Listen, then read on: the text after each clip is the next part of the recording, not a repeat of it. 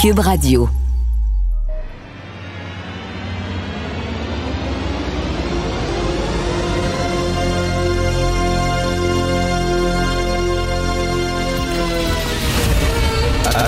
Attention, cette émission est laissée à la discrétion de l'auditeur. Les propos et les opinions peuvent choquer. Peuvent choquer. Oreilles sensibles s'abstenir. Richard Martineau. Martino. Un animateur pas comme les autres. Richard Martineau. Cube Radio. Bonjour, bon vendredi. Je sais pas si vous avez le même feeling que moi, mais j'ai pas vu passer la semaine. Il me semble qu'elle est passée là super rapidement cette semaine. J'ai le goût de vous parler aujourd'hui euh, d'un intellectuel français qui est très peu connu au Québec, euh, qui s'appelait Simon Less. L-E-Y-S, Simon Less. Alors, euh, lui, sa grande période, c'était dans les années 60, 70, 80, où il était très connu. Euh, il est mort, euh, je pense, dans les années 2010 ou quelque chose comme ça.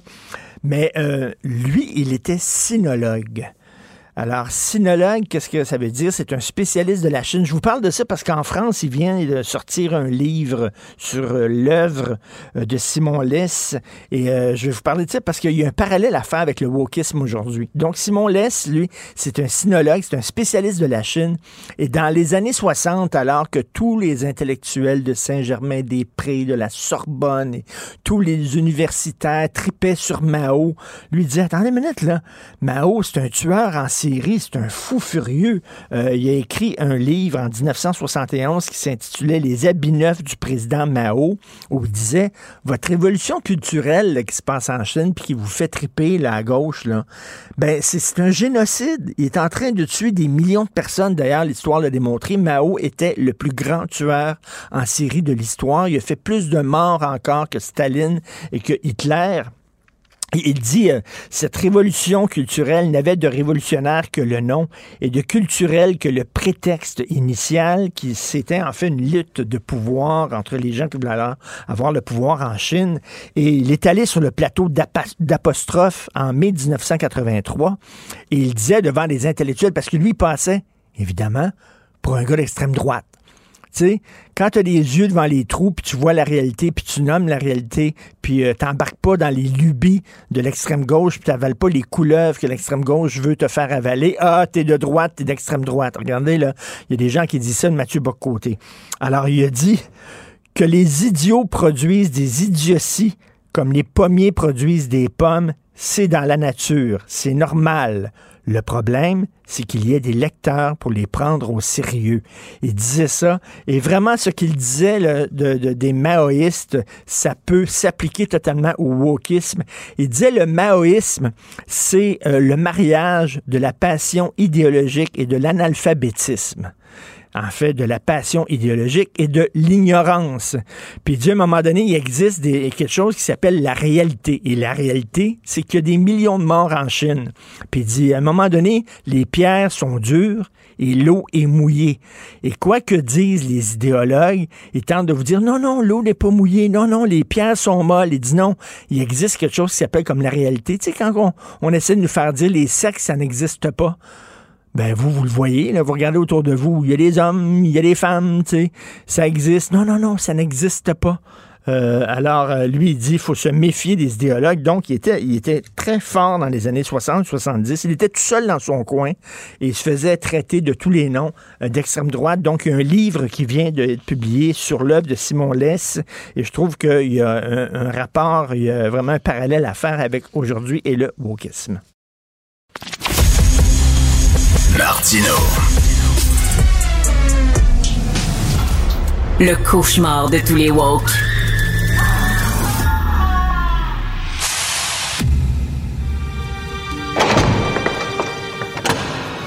La criminalité, c'est un cycle. Et tu vois, le nouveau procès va se dérouler sans qu'aucun témoin ne se présente à la barre. L'histoire des criminels racontée par l'unique journaliste d'enquête, Félix Séguin.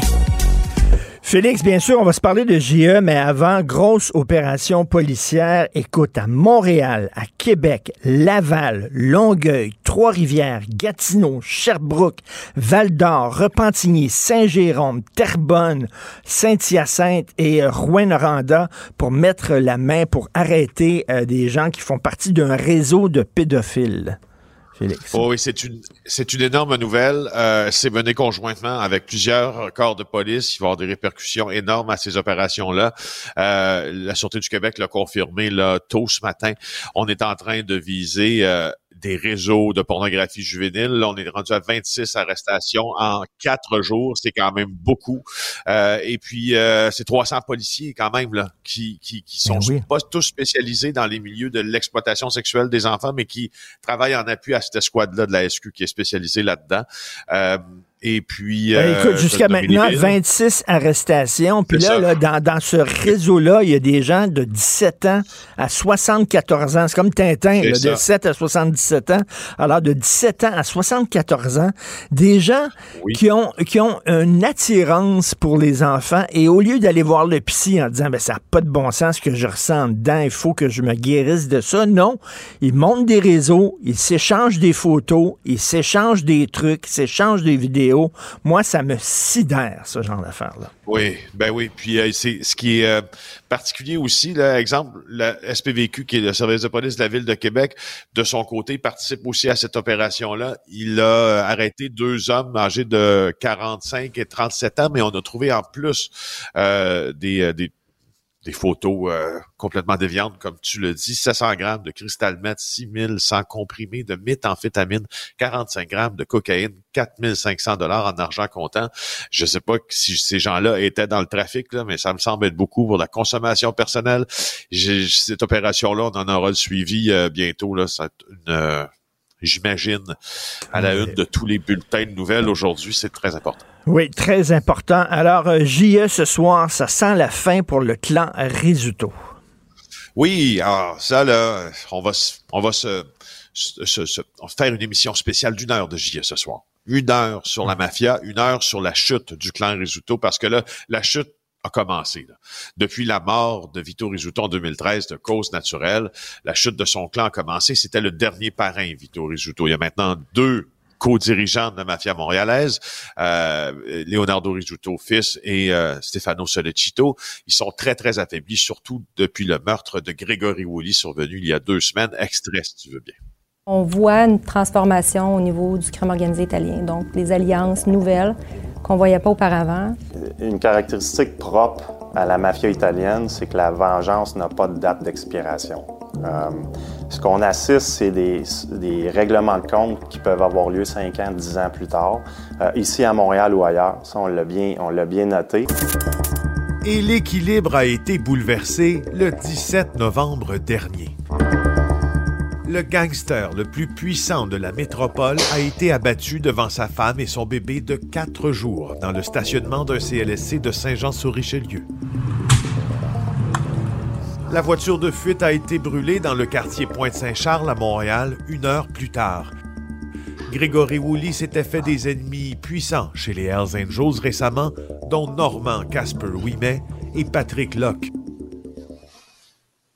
Et sans oublier Rénal Desjardins. Ben Rénal Desjardins aussi, qui est un de ses, euh, qui était un des ennemis qui, qui avait, ah, d'ailleurs, en, prison, euh, quand Grégory Woolley avait été accusé d'avoir comploté pour euh, tuer le cahier de Rénal Desjardins, il avait finalement été relaxé par, par la justice, mais l'enquêteur Steve Girard de la Sûreté du Québec qui était allé visiter Woolley lui avait dit, tu sais que Rénal ne laissera pas cela, il va se venger. Bref, ces gens-là ont tellement d'ennemis, j'accuse pas Rénal Desjardins, là, hmm. mais ça peut venir de tous les côtés. Mais ce qui est important aussi, Richard, dans cette émission là ce soir, c'est qu'on s'est rendu en Calabre euh, pour la deuxième partie oh! de l'émission. On s'est rendu, ouais, dans le berceau de la Drangheta. Tu sais, au fond, là, euh, la Drangheta, c'est le groupe le criminel le plus puissant au monde et de loin. Son chiffre d'affaires annuel dépasse celui d'entreprises canadiennes, pour qu'on ait une idée, là, euh, comme Métro, Air Canada, euh, Couchetard, combiné C'est incroyable. Ils ont même infiltré des églises. Euh, je me suis rendu dans l'Aspromont, une chaîne de montagne euh, presque euh, qu'on dit impénétrable. C'est pas, pas si vrai, là, on peut y aller, mais c'est difficile. Où il y a à chaque année, on va y vénérer la Madone de C. C'est la sainte des mafieux draghettistes. Et c'est là qu'ils font des meetings au sommet, si l'on veut, des réunions au sommet pour régler les destinées de la mafia partout à l'international. On est allé là. On est allé parler à des policiers qui étaient en opération anti-mafia, des grands, grands procureurs anti-mafia de la lignée de Falcon, des Borsellino, de leurs élèves d'ailleurs. On a interviewé tout ce monde-là. C'est tout ça qu'on va voir ce soir. Écoute, est-ce que la mafia italienne ici à Montréal, au Québec, c'est comme une franchise de la mafia italienne là-bas? Euh, non, plus maintenant. C'est-à-dire que l'histoire de la mafia montréalaise euh, est assez simple au fond. Ça a toujours été une mafia euh, qui a été basée sur une courte pointe ethnique, c'est-à-dire qu'on n'avait pas d'appartenance régionale. On avait des appartenances régionales, soit calabraises, soit siciliennes, soit napolitaines même, soit des Pouilles, soit de Bari, et on travaillait tous ensemble. Alors, le, clan Cotroni, comment c'est arrivé? Au fond, la mafia à Montréal, c'est pas compliqué. La mafia à Montréal, dans les années 50, était considérée comme succursale de la mafia de New York, la sixième famille. Donc, euh, autorisé par le clan Bonanno à faire ses affaires, était redevable au clan Bonanno. Donc, il y avait une, filiation hiérarchique entre la mafia montréalaise contrôlée par Pepe Frank Cotroni, euh, au, clan euh, Bonanno. les risottos, à un, certain moment donné, sont arrivés dans les années euh, fin 60-70, puis ils travaillaient avec les Cotroni. Mais en 1978, euh, les risottos semblent avoir eu la permission de la famille Bonanno pour faire assassiner le Calabrais qui régnait là, à l'origine, qui était Paolo Violi. Et puis, ils ont pris le contrôle jusqu'à maintenant, là, même si leur chute est commencée. Là. Tu vois, ça fait, on va faire 50 ans tantôt. là. C'est beaucoup.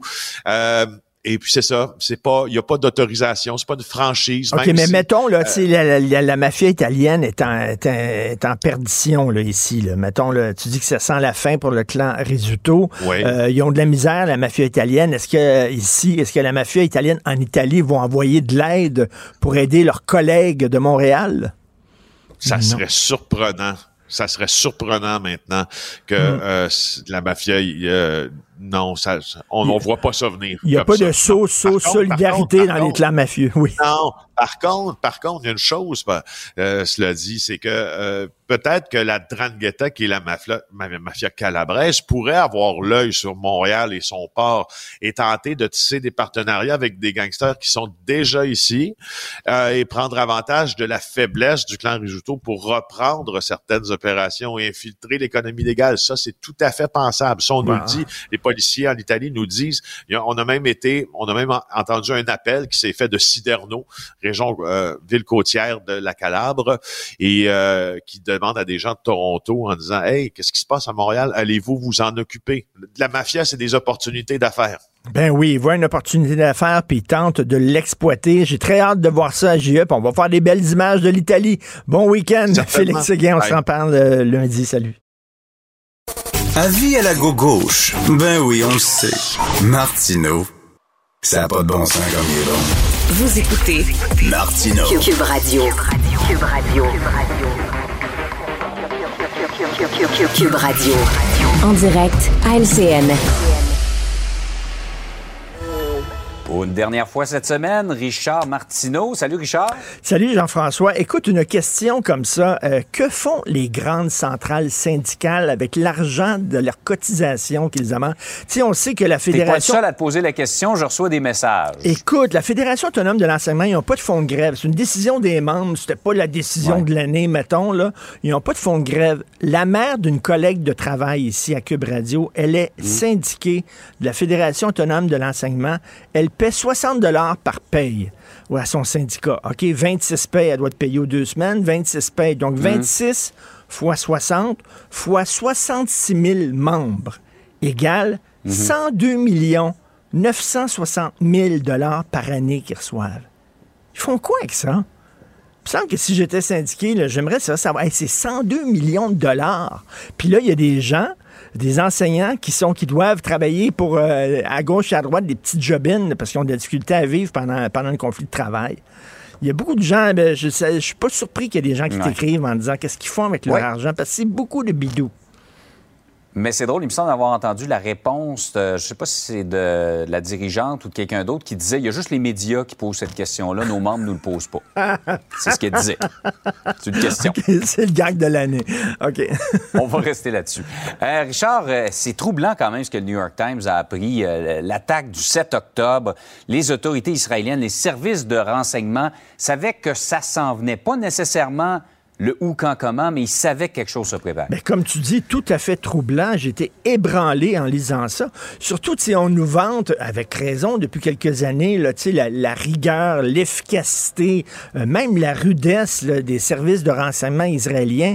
Euh, Souviens-toi, au lendemain euh, des attaques contre les athlètes israéliens à Munich en 1972, hein, il y a des, des terroristes palestiniens qui étaient entrés dans le dortoir des athlètes israéliens qu'ils avaient abattus, qu'ils avaient tués. Euh, Golda Meir, qui était première ministre, elle avait rencontré le Mossad, puis elle avait dit, vous allez mettre sur pied une escouade de tueurs, d'assassins, puis ils vont aller les retrouver un par un tous les responsables de cet attentat-là, attentat-là, puis ils vont les tuer. C'est ce qu'ils ont fait. Ils ont pas arrêté. Ils ont pas traîné devant les tribunaux. Pouf, pouf, pouf, une balle entre les deux yeux comme ça. Écoute, euh, d'ailleurs, euh, Steven Spielberg a fait un film là-dessus, son meilleur film en carrière, selon moi, qui s'intitule Munich. Bref, il niaise pas avec la POC, euh, le service de contre-espionnage israélien. Mais là, ça fait un an qu'il était, euh, qu'il avait en possession d'eux un- des documents qui, qui, qui disaient ils vont attaquer. Puis écoute, c'est exactement ce qu'ils ont fait. là. Ils ont utilisé des drones euh, pour euh, euh, saboter les, les- les instruments de surveillance. Ils, sont, ils sont allés en, par, en paravent. ils, ont, ils ont- ils ont- ils ont détruit le mur, etc. Donc, et, et- et non seulement ça, non seulement depuis un an, il y avait ce document-là, mais il y a trois mois, en juillet, il y a des gens du service de renseignement qui ont dit à l'armée israélienne, ils ont dit là, ils sont en train de s'entraîner. Puis euh, selon ce qu'on sait, là, selon ce qu'on a appris, ils sont en train de, de passer à l'action. Ils s'entraînent pour justement euh, euh, euh, faire ce qu'ils avaient prévu dans leurs documents selon l'entraînement. Et là, il y a quelqu'un dans l'armée israélienne qui a dit, moi, je crois pas ça. Je trouve que c'est totalement imaginaire, ça donne rien. Ils ont pris le On document. pensait en fait qu'il n'y aurait pas les moyens de faire ça. c'est ça. Ils n'ont pas les moyens de faire ça. Ils ont mis le document de côté. T'imagines comment se sentent les Israéliens aujourd'hui en disant notre propre service de renseignement et l'armée israélienne est en possession, savait que ça s'en venait, ont rien fait. Écoute, je sais pas, mais ça va être euh, extrêmement dur pour le régime en place euh, de défendre sa position, mais ça va brasser tout un scoop. Selon moi, c'est le scoop journalistique de l'année là, que le New York Times a sorti. Par ailleurs, euh, je me doutais que tu commenterais ça ce matin. Cette attitude de la députée conservatrice qui a dit à Pascal Saint-Onge, pouvez-vous répéter ça en anglais, s'il vous plaît? Ben oui, on connaît le Pierre-Carl Pelado en français, s'il vous plaît. Là, c'était In C'est ça. English, please. Alors, euh, Exact. Rachel Thomas, donc un comité, euh, le comité du patrimoine qui se réunissait, et là, justement, la députée conservatrice qui dit à Mme Saint-Onge, pouvez-vous répéter vos réponses en anglais? C'est un peu bizarre parce qu'ils ont un service de traduction Ben oui. simultanée. Là, elle avait rien qu'à mettre sa petite oreillette, puis elle aurait pu comprendre. Il y avait un petit côté, je sais pas, un peu outrecuidant là-dedans. Là. Euh, parlez en anglais, s'il vous plaît. Ça, c'est la mauvaise nouvelle. La bonne nouvelle, c'est que tout de suite, le Parti libéral, le NPD, le Bloc, dit ça n'a pas de maudit bon sens. On est dans un pays bilingue, officiellement bilingue. C'est assez étonnant de la part du, euh, du Parti euh, conservateur. Souviens-toi, Stephen Harper, lorsqu'il était premier ministre, même lorsqu'il était à l'étranger, il commençait ses discours en français. Il parlait Ouais, très ouais. bien français. Euh, donc, euh, les chefs euh, du Parti conservateur ont tout le temps dit que le français était très important. Elle, je sais pas, j'espère qu'elle s'est fait rabrouer par son parti. Elle s'est excusée, mais ça montre aussi à quel point le français est quand même assez fragile et le mythe d'un Hmm. pays bilingue, à, à, tu sais, Anne-Marie ou Scanmaré, d'une mare à l'autre, Ouais. là, euh, veut dire, là, avec, euh, avec D'un le, d'un Atlantique à l'autre, comme disait l'autre. c'est vrai. Qui avait dit ça déjà d'un Atlantique à l'autre? Je me rappelle Ben, pas. Mais euh, écoute, euh, avec le poids des francophones qui diminue, euh, qui font comme neige au soleil, euh, des immigrants qui arrivent, qui parlent anglais et une autre langue, bientôt, les deux langues officielles au Canada, ça va être le mandarin et l'anglais, et le français de Ouais. moins en moins. Mais bref, c'est une sacrée gaffe de la part du Parti conservateur, mais en dit long sur euh, justement la fragilité du mythe des deux langues officielles au Canada. Ouais. Et une certaine attitude, disons, qui est plus Ben- répandue euh, dans l'ouest du pays, Ben, là, d'un certain dédain euh, du français. Ben, mets ton oreillette, puis tu vas voir la traduction simultanée. Exact. C'est quoi cette affaire-là? Parle-moi en anglais. Vraiment. Quelle outrecuidance. So, Richard, have a nice weekend. Have a nice weekend, you too. Salut. Salut. Martino. Le cauchemar de tous les woke.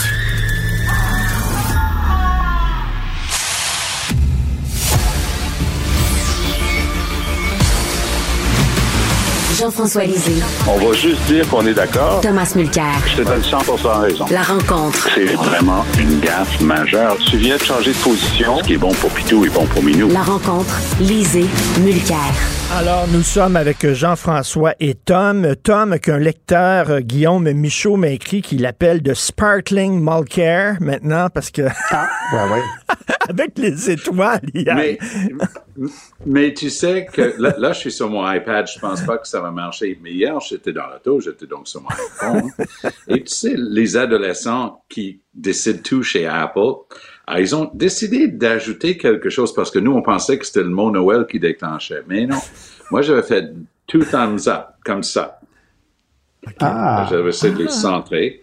Alors, si tu fais two thumbs up, Boom. ça fait ça. Et c'est grâce à Sherlock, Sherlock Plamondon, Dominique Plamondon, notre euh, grand Manitou chez Cube Radio, qui a trouvé ça en ligne. Il me l'a envoyé. Il dit, je pense que c'est ça.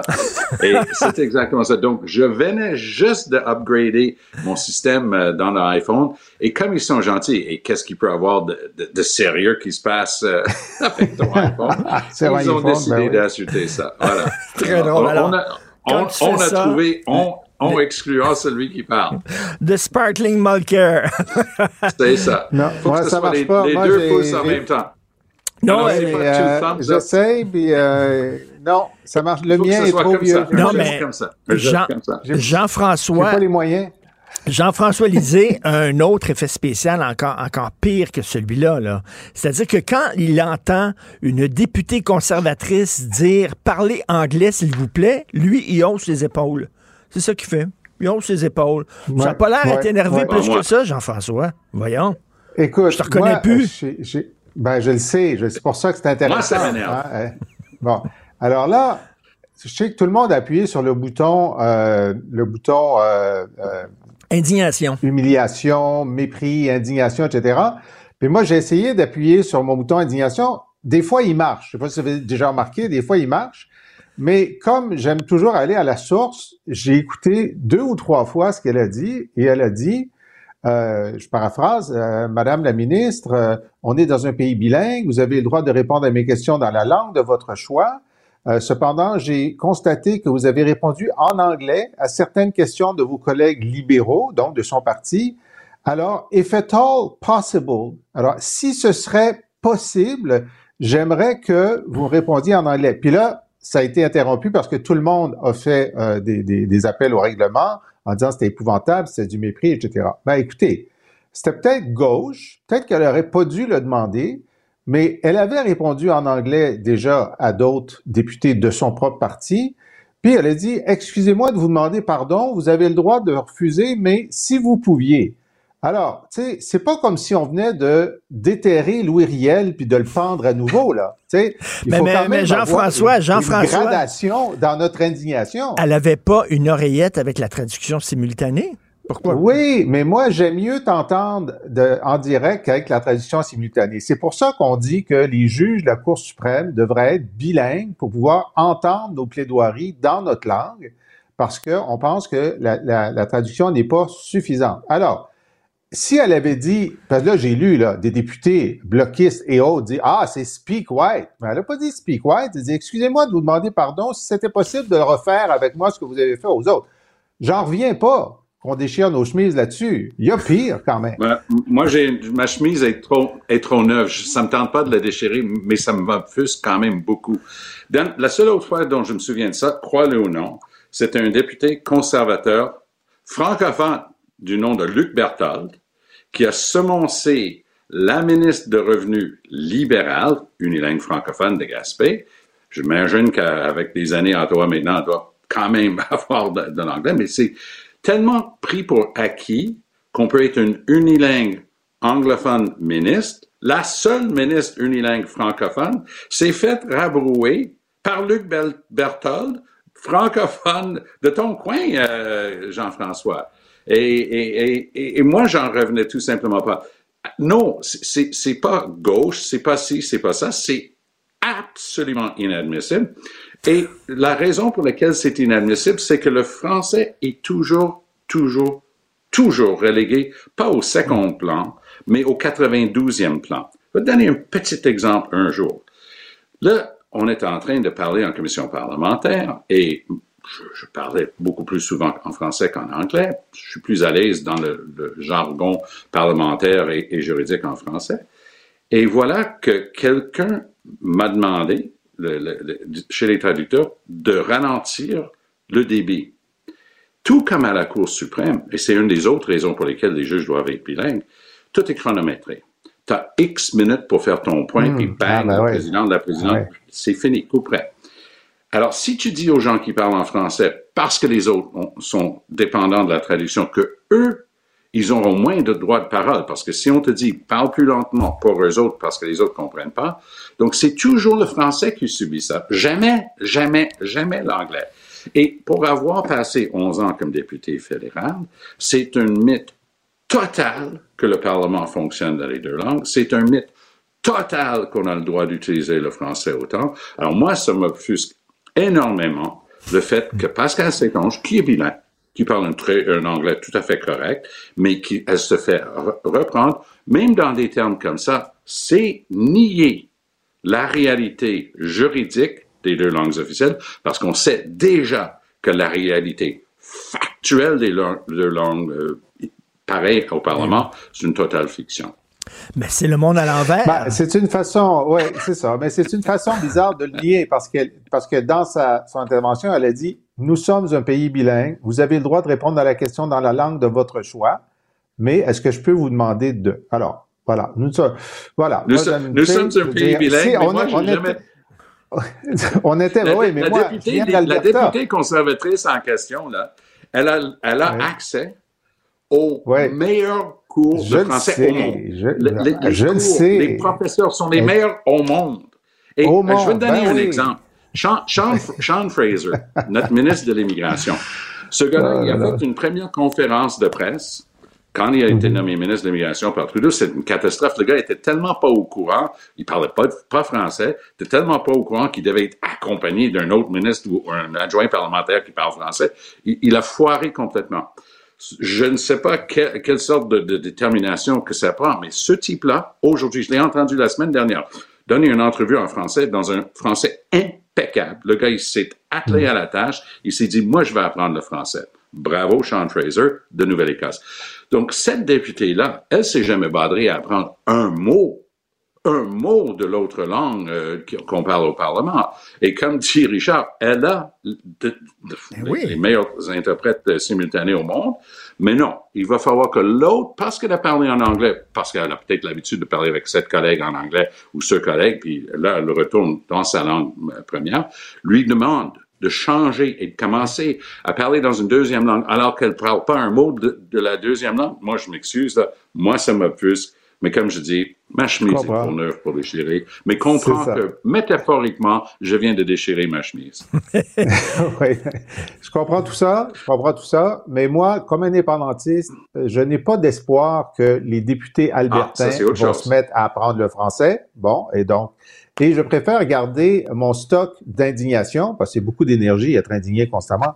Je, je, je, je préfère garder mon stock d'indignation pour un gouvernement où des ministres francophones m'ont expliqué hier que c'était pas nécessaire de prendre deux mois pour faire un appel d'offres pour savoir si des francophones à Bombardier étaient capables de faire un avion, euh, alors qu'on sait très bien que les anglophones à Boeing, eux autres, ils l'ont déjà leur avion, même s'il est en fin de vie, puis que moi, je suis certain que c'est qu'il y a quelqu'un au gouvernement qui a dit, écoutez, s'il fallait qu'on passe trois mois à se demander si Bombardier et Pratt Whitney peuvent le faire, ça serait mauvais pour nos intentions de vote parce que Bombardier, c'est un nom toxique au Canada anglais. Et pour moi, c'est la seule raison pour laquelle Ah oui. ils sont pas au moins fait semblant d'écouter pour rejeter Bombardier à la fin. Ils veulent même pas faire semblant Je me, à je cause me méfie caractère d'attribuer des de motifs. Bombardier. Je me, je me méfie d'attribuer des motifs, mais je pense que Jean-François a raison dans ce cas-ci. Et je suis content aussi, je l'avais suggéré comme sujet, puis nous trois, on en a parlé lundi, puis c'est le reste de la semaine que ça a commencé à s'enflammer et les commentateurs, les experts. Il y a un prof euh, de l'UQAM que j'ai entendu à la radio l'autre jour, un gars super solide, dit c'est du bullshit total qu'ils peuvent pas le faire. Il, un appel d'offres et tout ça. Et il a tout expliqué techniquement pourquoi ce refus même de regarder la possibilité que Bombardier fasse ça. Hey, c'est un contrat de 8 milliards. Allô? Ça aurait Ouais, pu des jobs Mais- aussi. Là, la compagnie américaine, Boeing, a dit non, non, on va acheter euh, des, des, des tournevis puis euh, peut-être des, des pinces et peut-être quelques boulons au, au Québec. Donc, ça, ça devrait bien aller, ça va équivaloir. Et, euh, il peut y avoir de 20 à 50 emplois de plus euh, à, à, à CAE.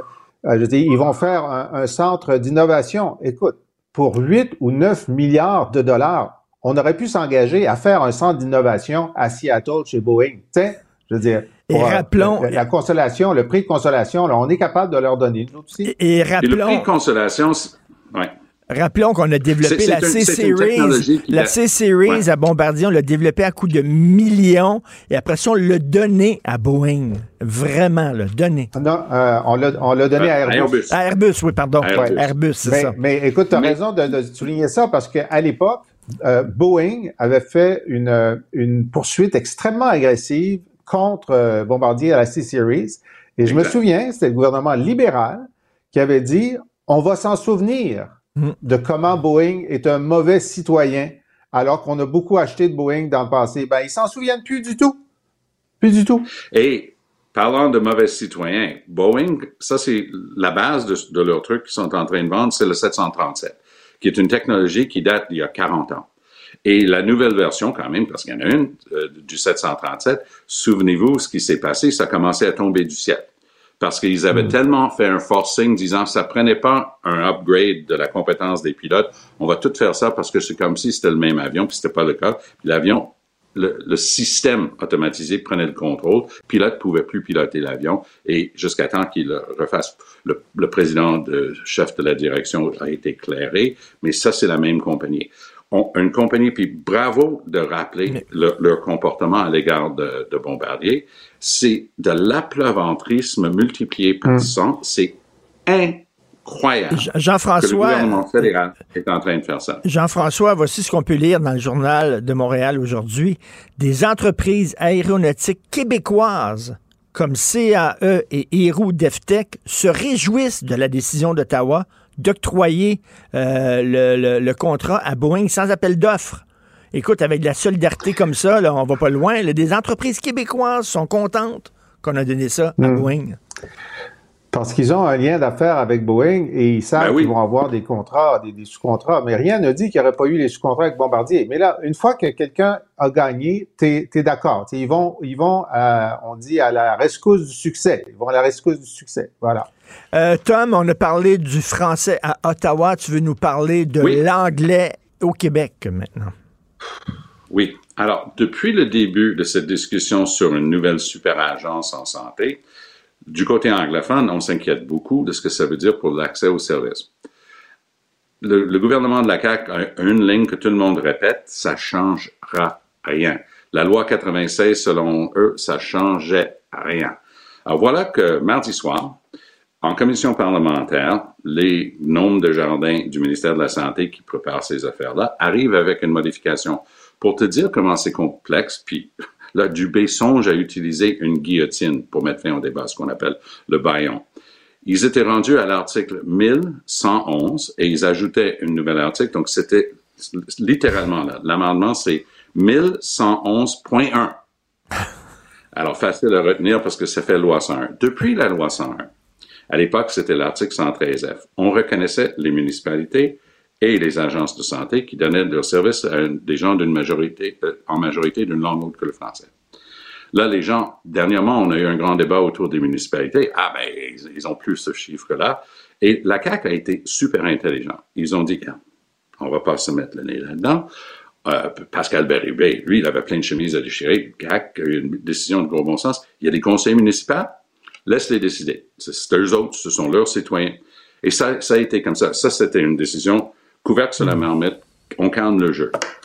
Ici, ce qu'ils veulent faire, c'est de donner à cette super agence la possibilité de retirer la reconnaissance du, droit d'être bilingue pour, pour tes services. Le problème, c'est qu'on est en train de scraper les conseils d'administration. Donc, contrairement à un conseil de ville qui pouvait quand même avoir un mot à dire pour ses citoyens, les gens qui livrent ces services-là, il y a quelqu'un, et ils n'étaient même pas capables de dire sur quoi vous allez baser pour faire la détermination que c'est tombé en bas de 50 incapables de répondre. La seule réponse que les gnomes de jardin ont pu fournir, c'était Ah, ben, on ne sait pas comment le retirer, donc on veut un article pour pouvoir retirer cette reconnaissance. Christian Dubé est, à mon point de vue, le meilleur ministre de la Santé qu'on ait jamais eu. Le, gars est brillant, il est un homme d'affaires, c'est un gestionnaire, il comprend le game, mais là, s'il laisse sa gang de la santé imposer ça, il va se fourvoyer parce que ça va être contester devant les tribunaux le lendemain matin. Est-ce que, Jean-François, tu crois vraiment qu'au Québec, on va refuser d'offrir des services en santé en anglais aux anglophones?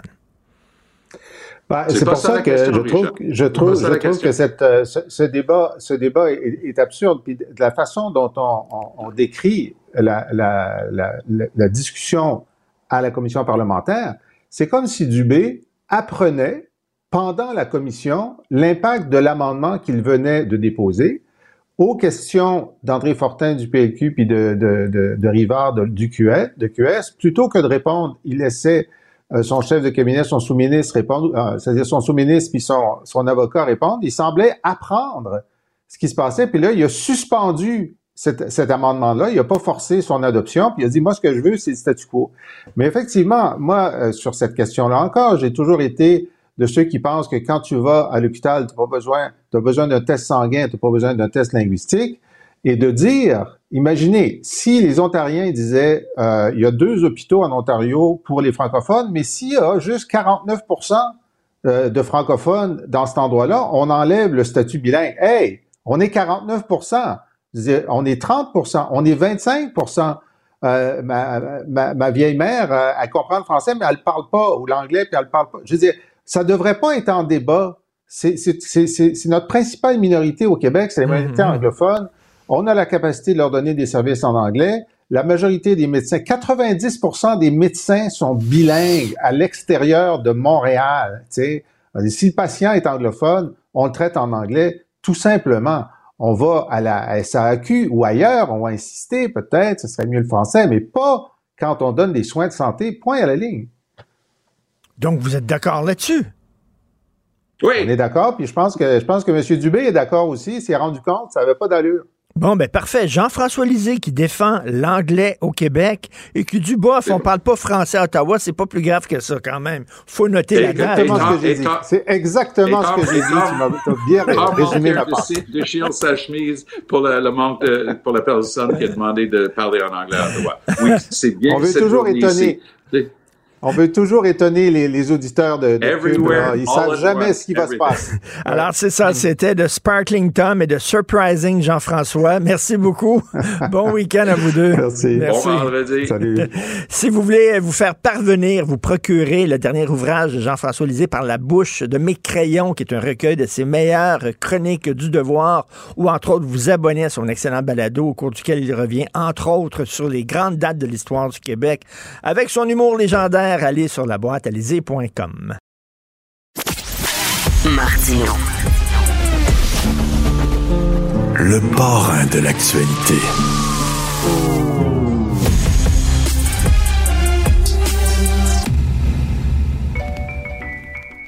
Rappellerai que 1,3 milliard, 44 milliards de dollars. C'est beaucoup, beaucoup d'argent. À partir de cet événement-là, il y a eu un point de bascule. Un directeur de la section argent, pas comme les autres. Yves Daou.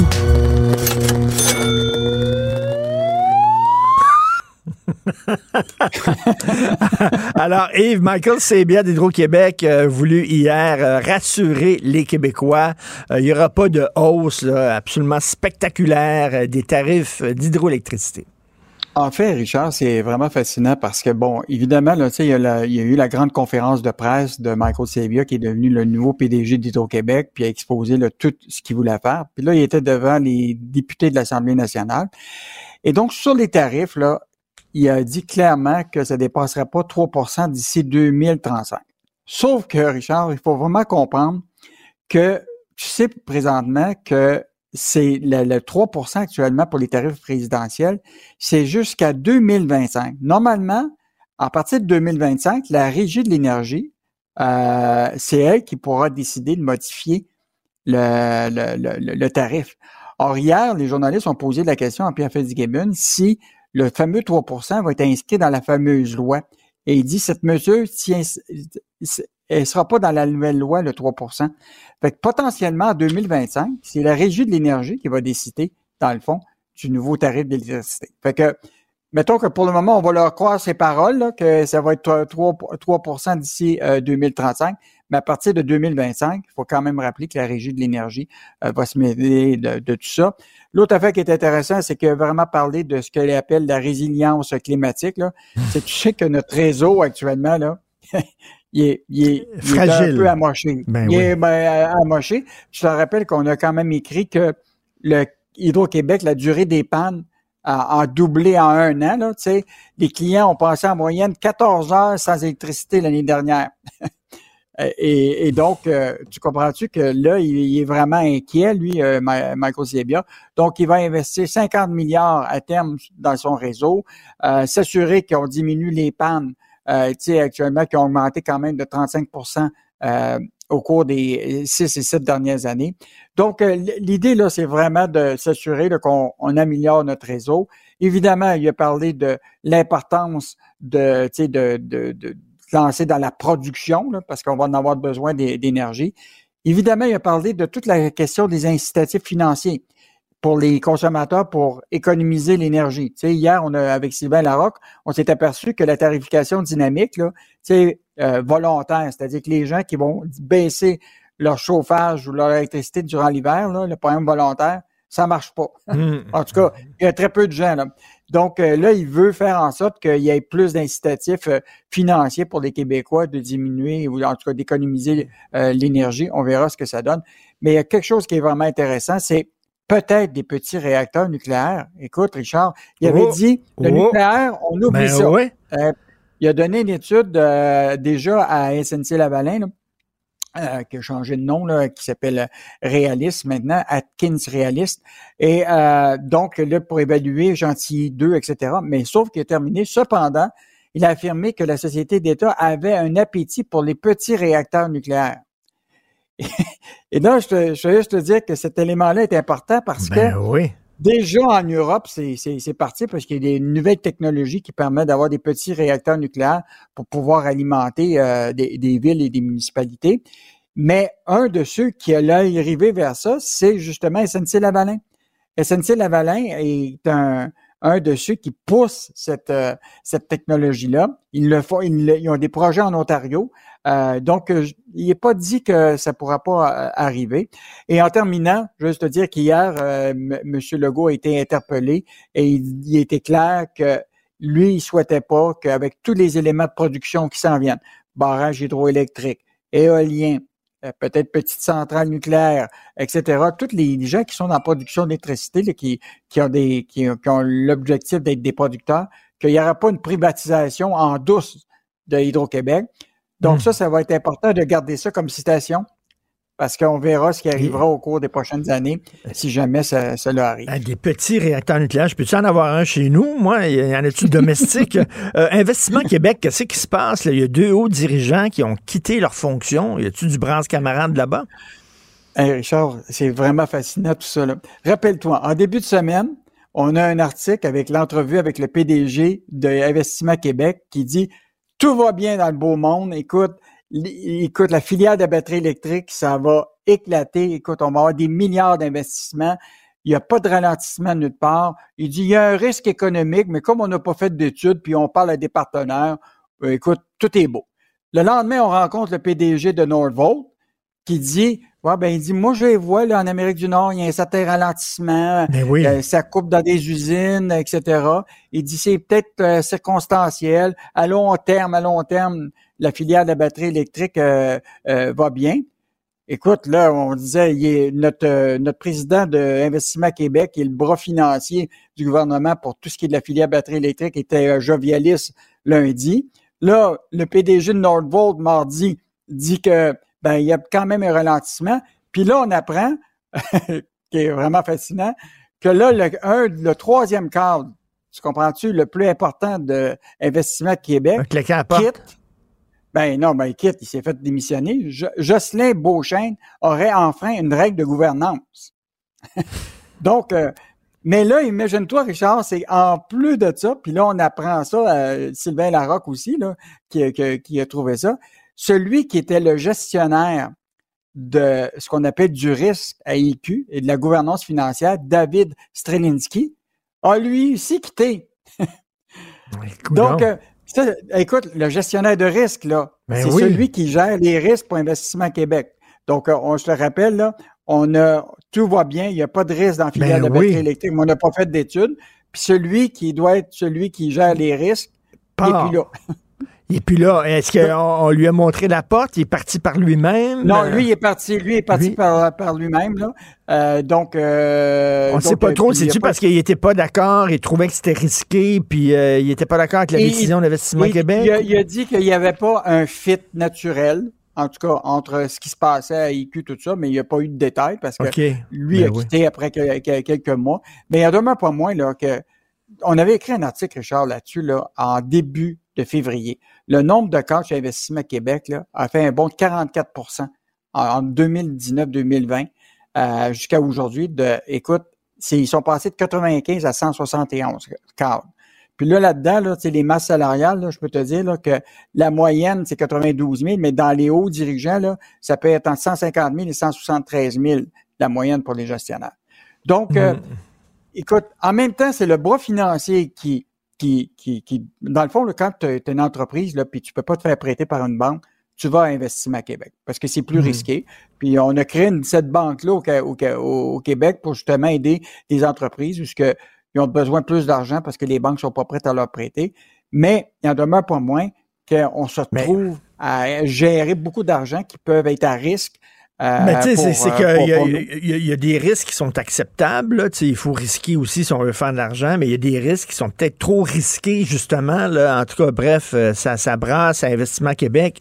Écoute, il y a la, chronique de Michel Gérard. On n'a pas le temps d'entrer dans le détail, mais je dis aux gens d'aller lire ça. Il parle d'une étude de l'Institut de la statistique du Québec qui affirme que les fonctionnaires sont pas des enfants gâtés, qui sont effectivement moins bien payés que leur équivalent dans le secteur privé. C'est un bon, Richard, un bon pour Oui, non, non, mais la question, c'est que c'est ce qui est plus intéressant, Richard, c'est que cet institut-là, OK, euh, a sorti un communiqué à 9 heures et même pas 30 secondes après, le Fonds commun saluait déjà. Ben Écoute, c'est l'idée, là, c'est que tu as un institut qui, qui, normalement devrait être indépendant par rapport à ses stats. Probablement, les chiffres sont, sont, sont, sont, sont pas contestables, mais qui sort la journée même où ils sont en pleine négociation pour vanter le fait qu'ils sont pas bien payés. C'est un peu bizarre. ça, c'est des fonds. ouais. Puis là, tout de suite, euh, il communiquait instantané, réaction instantanée du Front commun. Euh, donc, euh, c'est vraiment à lire cette chronique. Écoute, est-ce que l'Institut de statistique du Québec, je sais pas, ils sont comme ils ont décidé d'aider les, grévistes en sortant ça, là, tu sais, le ben, timing est, un peu particulier. mettons que c'est, tu sais, on dit, on appelle ça du self-serving. Ben oui, écoute, c'est un coup de pouce, là, qui, mettons, qui était très bienvenu de la part d'un organisme qui est censé être indépendant. Qu'est-ce qu'on va pouvoir lire dans les pages argent ce week-end? Bon, Richard, tu sais très bien qu'on est rendu le 1er décembre. 1er décembre, ce que les gens pensent, déjà, c'est le menu du temps des fêtes. Et là, on a fait une comparaison de combien, évidemment, l'inflation alimentaire, combien ça coûte. Et donc, là, évidemment, ton menu va te coûter des fêtes, va te coûter plus cher. Fait que, il y en a peut-être qui vont décider de faire des potlucks cette année pour éviter que ça leur coûte trop cher. Euh, donc, on a ça. On a évidemment un, rapport intéressant, Richard, sur les conditions de travail dans les entrepôts de Amazon et de Lorama. Un rapport qui est hmm. sorti de Lucam. Donc, euh, on va détailler tout, ça. Euh, écoute, on a encore, Richard, des témoignages de, gens qui sont pas branchés à Hydro depuis des mois. écoute, là, on, est, on, on va en décrire d'autres pour montrer que on pense que les choses s'améliorent, mais des fois, ça s'améliore pas aussi vite qu'on le croit. Euh, donc, un, ah oui, en terminant, Richard, on va parler des arbres de Noël. Toi, as-tu acheté ton arbre? Non, pas en tout. Pas tout. Bon, ben, pas par toi. Je suis pas super fort ces décorations de Noël. Mes enfants sont plus petits. J'ai plus des petits-enfants. Ah, J'ai des, ah, plus vieux. Donc, je décore pas. Je suis pas très Noël, moi. OK. Ben moi, je suis très Noël. J'ai été acheter mon arbre, puis ça m'a coûté 5 piastres et 10 piastres de plus que l'année passée. Euh, donc, un arbre de Noël normal, c'est rendu que c'est 64 Écoute, à une époque, c'était 50 Donc, euh, fêter Noël, ça va coûter cher. Tout augmente. En tout cas, là, pour les gens qui sont pas euh, branchés par Hydro-Québec, est-ce qu'ils savent, les gens d'Hydro-Québec? Est-ce qu'ils sont au courant? Broum, broum, Merci beaucoup. Alors, bon week-end. Bon week-end. Merci. Salut. L'opinion populaire. Alors, on fait euh, le point sur la grève des enseignants avec et sur les négociations avec Luc Papineau, enseignant de français au secondaire. Salut, Luc. Bonjour, Richard. Oh, attends-moi, il y a un petit message à l'intercom. Je vais trouver un endroit discret. Ça va prendre deux secondes. Pas de problème. Et euh, voilà. Merci beaucoup, Luc. Écoute, je parlais à des gens autour de moi. On sent un petit peu l'appui de la population qui est en train de s'effriter. Les gens s'inquiètent. Qu'est-ce qui va se passer avec mon enfant? Mon enfant, c'est un, un, élève qui a de la difficulté. Euh, il me semble que c'est, ça, ça, va le mettre encore plus dans le chenoute. Qu'est-ce que tu en penses, toi, euh, Luc, de ces inquiétudes-là de la population? C'est correct, c'est normal que les gens s'inquiètent. S'ils s'inquiétaient pas, c'est ça qui me troublerait. Mmh. Mais tu sais, on a eu la COVID, puis je veux pas dire, tu vois, je suis encore à un autre endroit. On a eu la COVID, on est passé quand même à travers la COVID. Fait que je me dis, on va sûrement être capable de passer à travers ça. Mais ça dépend des, centres de services scolaires. Ceux qui sont avec la FAE, ils ont plus de jours de, je veux dire, de grève. Nous, on en a trois et demi actuellement. Mmh, mmh. Trois et demi, là. C'est pas énorme. Il y a des enfants qui partent en voyage dans le sud, puis euh, on fait pas de cas, là. T'as bien raison. Ouais, trois jours et demi, effectivement. Luc, là, le gouvernement a dit, regardez, là, on arrive avec des propositions, par exemple, l'aide à la classe. Ça va aider les professeurs, là. C'est une bonne proposition. Qu'est-ce que tu en penses de ça, entre autres? Euh, je vais être poli. Je vais pas dire que c'est de l'arnaque, mais je vais le penser. Euh, quand tu regardes les chiffres, le gouvernement dit on va prendre 4000 éducatrices en garderie service de garde, je veux dire. Puis on va, euh, ils vont venir donner un coup de main à 15 000 classes du primaire. Oui. J'épargne tous les chiffres là, mais une fois que tu arrives au résultat total, ça fait deux heures par jour où un prof va recevoir cette aide-là par classe. Et ça, c'est pour la moitié des classes du primaire. Et il n'y a rien pour le secondaire. Fait que fais le calcul, c'est pas grand-chose. Donc, toi, Mais pourtant, on en parle, hein, on en parle, c'est la solution magique, tout ben va oui. beau. Mais c'est deux ans, et c'est ça qui m'embête, c'est que le gouvernement actuellement, il emmène large. Et on, on relève peut-être pas son discours. Et il y a des faits qui sont à table de négociation dont on ne parle pas. Je te donne un exemple. On veut augmenter le nombre de périodes qu'un enseignant va devoir donner aux élèves. Ben, devoir, c'est quand même son métier, mais il va devoir donner aux élèves. Donc, on va alourdir la tâche. On veut augmenter, à un moment donné, on a même eu l'idée d'augmenter le nombre d'élèves par classe. Puis tu le sais, le nombre d'élèves est déjà élevé. Mais, mais quand elle dit justement, euh, je comprends là, que vous voulez baisser le, le ratio maître-élève, mais on peut pas parce qu'il y a une pénurie d'enseignants. C'est impossible de faire ça. Puis la même chose, c'est ce qu'on dit dans le, dans le milieu de la santé. Qu'est-ce que tu en penses? Ben, je suis, je suis d'accord, mais il va falloir commencer quelque part. Puis on peut pas signer une convention qui va pas mettre de l'avant cette idée-là. Si on signe comme elle est actuellement, ben on va simplement perpétuer qui est dans le système de l'éducation depuis 20 ans. Puis je vais être honnête, moi, ça fait 20 ans que je vois le système de l'éducation se dégrader.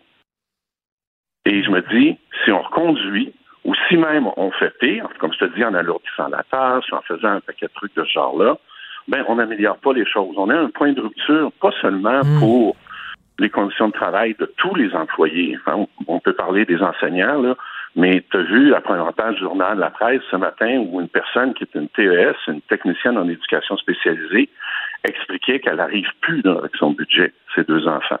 Fait qu'au-delà de, du salaire, le réseau lui-même est un point de rupture. Et la CAC gère ça comme un comptable en disant ben, on va augmenter ci, on va faire ça.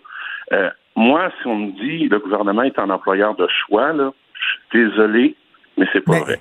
Ce que tu dis, Luc, puisque les, gens disent, c'est que euh, on a vu les chiffres, là, il y a beaucoup, beaucoup, beaucoup d'enseignants, de nouveaux enseignants qui quittent dans les cinq premières années. Et euh, ça, ça, ça fait mal au système. Ce que tu dis, si on veut les garder pour la rétention, ben il faut augmenter, il faut améliorer les conditions de travail. Un va avec l'autre. mais- je vais te donner un exemple, OK? Parce que là, on parle de la séance d'affectation qui devrait être en, en mai, juin et pas en haut.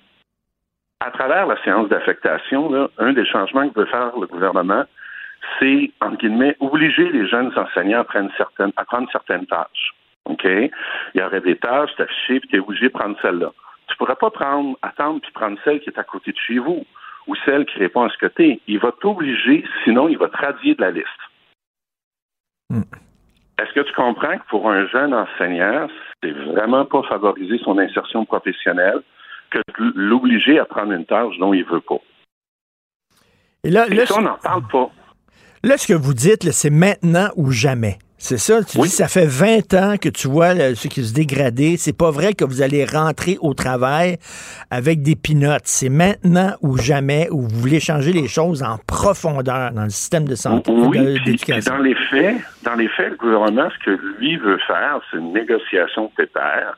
Puis les profs sont rendus à un point, je pense, et moi, je suis le premier surpris, Richard, OK? Je suis le premier surpris de voir mes collègues aussi, je ne veux pas dire enragés, là, mais aussi déterminés.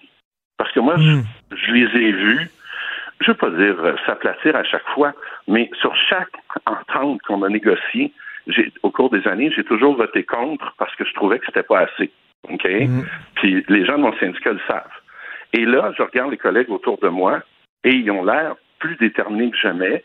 Et une des raisons, c'est pas c'est pas que le salaire. Le salaire, c'est l'indice des prêts consommation. Les profs, une fois que tu as ça, il, il, il s'est réglé. Ils vont passer à autre chose. Parce que actuellement, ce que le gouvernement offre, c'est de s'appauvrir. Fait que c'est pas le salaire, c'est de dire le reste. Tu sais, je te parle pas de salaire, mais est-ce que tu sais que dans les plans du gouvernement, il vient jouer dans la retraite des employés de la fonction publique? Les je ne veux pas dire que les retraites vont diminuer, mais on n'aura pas. Enfin, c'est un calcul compliqué, là, mais il y a des enseignants, il y a des membres du- de, de la fonction publique qui vont avoir une retraite moins grosse avec l'entente telle que proposée. En tout cas, s'ils se rendent jusqu'à l'âge de la retraite, là, parce que ça a l'air que la Oui. plupart des étudiants, Tu sais, moi, ils quittent pas avant. ça, j'appelle pas ça. Tu sais, quand le, le gouvernement dit tu as des années d'ancienneté, moi, j'appelle plus ça des années d'ancienneté, j'appelle ça des années de persévérance. C'est de se rendre jusque-là. Et là, euh, toi, euh, les, collègues que tu rencontres, euh, ils sont ils sont prêts à, aller encore longtemps en grève? En Je pense que les gens, ils se sont fait à l'idée que oui, et, et ça, c'est correct. Le public, c'est, on perd du salaire. Là. On ne fait pas ça gratuitement. Là. Euh, on perd, puis on, on perd euh, chaque journée, c'est une journée de salaire qui rentre pas. Euh, la FAE, c'est incroyable parce que eux, ça fait déjà un bon bout, puis ils sont en général illimités. Nous, normalement, la semaine prochaine, on a cinq journées de voter.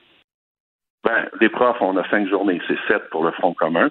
Puis euh, l'idée de faire ça euh, de façon euh, euh, ind- indéterminée, là, de faire une, une grève générale qui va continuer jusqu'à temps qu'il y ait satisfaction, a fait son chemin dans la tête des gens. Là. Mais est-ce que tu penses que c'est le jeu du gouvernement de laisser ça traîner, puis justement que la population stagne, puis que la population commence à faire pression auprès des grévistes en disant, ben là, là, euh, négocier, on est écœuré, là? Regarde, je vais te donner un chiffre, OK? Puis hier, euh, je suis tombé là-dessus. Là. En un an, il y a eu 20 rencontres de négociation. Depuis que le syndicat a demandé le conciliateur, il y en a eu sept en neuf jours. Je veux dire, c'est assez clair que le gouvernement se traîne les pieds, traîne les choses, espère d'avoir les syndicats à l'usure, espère que la population va se tanner. Euh, on, est dans une négociation que j'appelle, moi, de type marketplace, là, tu connais un peu le principe. Tu fais des offres ridicules, puis, puis je m'excuse du mot ridicule, là, c'est peut-être un peu exagéré, mais tu fais des offres en dessous de la valeur, puis là, c'est un jeu de qui va, bla, bla. On- les, les- nous, les élèves, on les aime, puis, tu sais, quand on dit on les prend en otage, tu sais ce que je pense, on est ceux qui défendent souvent les élèves, on les console, on les nourrit des fois, euh, on, on travaille avec les élèves, on les aime, on leur donne du temps. Fait que pour l'instant, moi, la semaine prochaine, de dire à mes élèves, je suis pas là cinq jours, ben, ça me complique ma planif, ça me complique ma vie. Va falloir que je trouve une façon que tous ces élèves-là apprennent, euh, puis euh, fassent les apprentissages. Et c'est sûr que ça, ça me, passe-moi l'expression, ça me travaille. Mais à un moment donné, ça fait 20 ans que ça se dégrade. C'est ça, là, vous vous dites, là, on sort, là, vraiment, puis c'est pas vrai qu'on va rentrer euh, à genoux, la queue entre les deux jambes, c'est maintenant ou jamais. Euh, écoute, est-ce que tu es optimiste? Penses-tu que ça va se régler avant Noël, que ça va traîner longtemps? Qu'est-ce que t'en penses? Euh, je suis un éternel pessimiste d'habitude, je suis pas la bonne personne à te poser cette question-là. mais, mais c'est, c'est- on dirait que c'est, c'est comme ils vont tout régler un grand soir tout en même temps. C'est comme s'ils traînaient tout puis que ça va débloquer d'un coup. Normalement, c'est ce qui arrive, mais je t'avoue que là, ça traîne. Et les profs, ça les enrage que ça traîne. Et pas sentent... dans un processus si- d'amélioration. Et mais en terminant, là, euh, s'ils sentent, mettons, qu'ils ont moins l'appui de la population, tout ça, est-ce qu'ils vont quand même continuer euh, à être dehors puis à revendiquer ou ils vont dire, ben là, on est en train de perdre le monde, fait que, OK, euh, on va mettre beaucoup d'eau dans notre vin puis on va rentrer? Je sais pas. Puis, en même temps, à un moment donné, il faut être cohérent. Si on dit le système se dégrade, Mm. ben, on faut, faut être conséquent avec ce qu'on fait. Et si le système se dégrade, ben, on n'aura peut-être pas l'opinion publique au début, mais c'est aussi à nous d'informer que le gouvernement, euh, il y a des choses qui... Et puis je termine avec ça vite, vite, vite. Tu sais, le, syndicat fait des propositions, puis une des propositions, c'était de dire, on va mettre un délai pour que les élèves soient, mettons, un problème, soient évalués. Tu sais, que ça traîne pas pendant six mois. Le gouvernement a refusé en disant qu'il y avait besoin de souplesse. Alors que nous, on lui donnait une contrainte pour assurer un meilleur service aux élèves. Ben, tu vois, le gouvernement, il y a des choses qu'il fait qui nuisent aux élèves et qui nuisent à la population en général. Et ça, il faut que ça se sache aussi.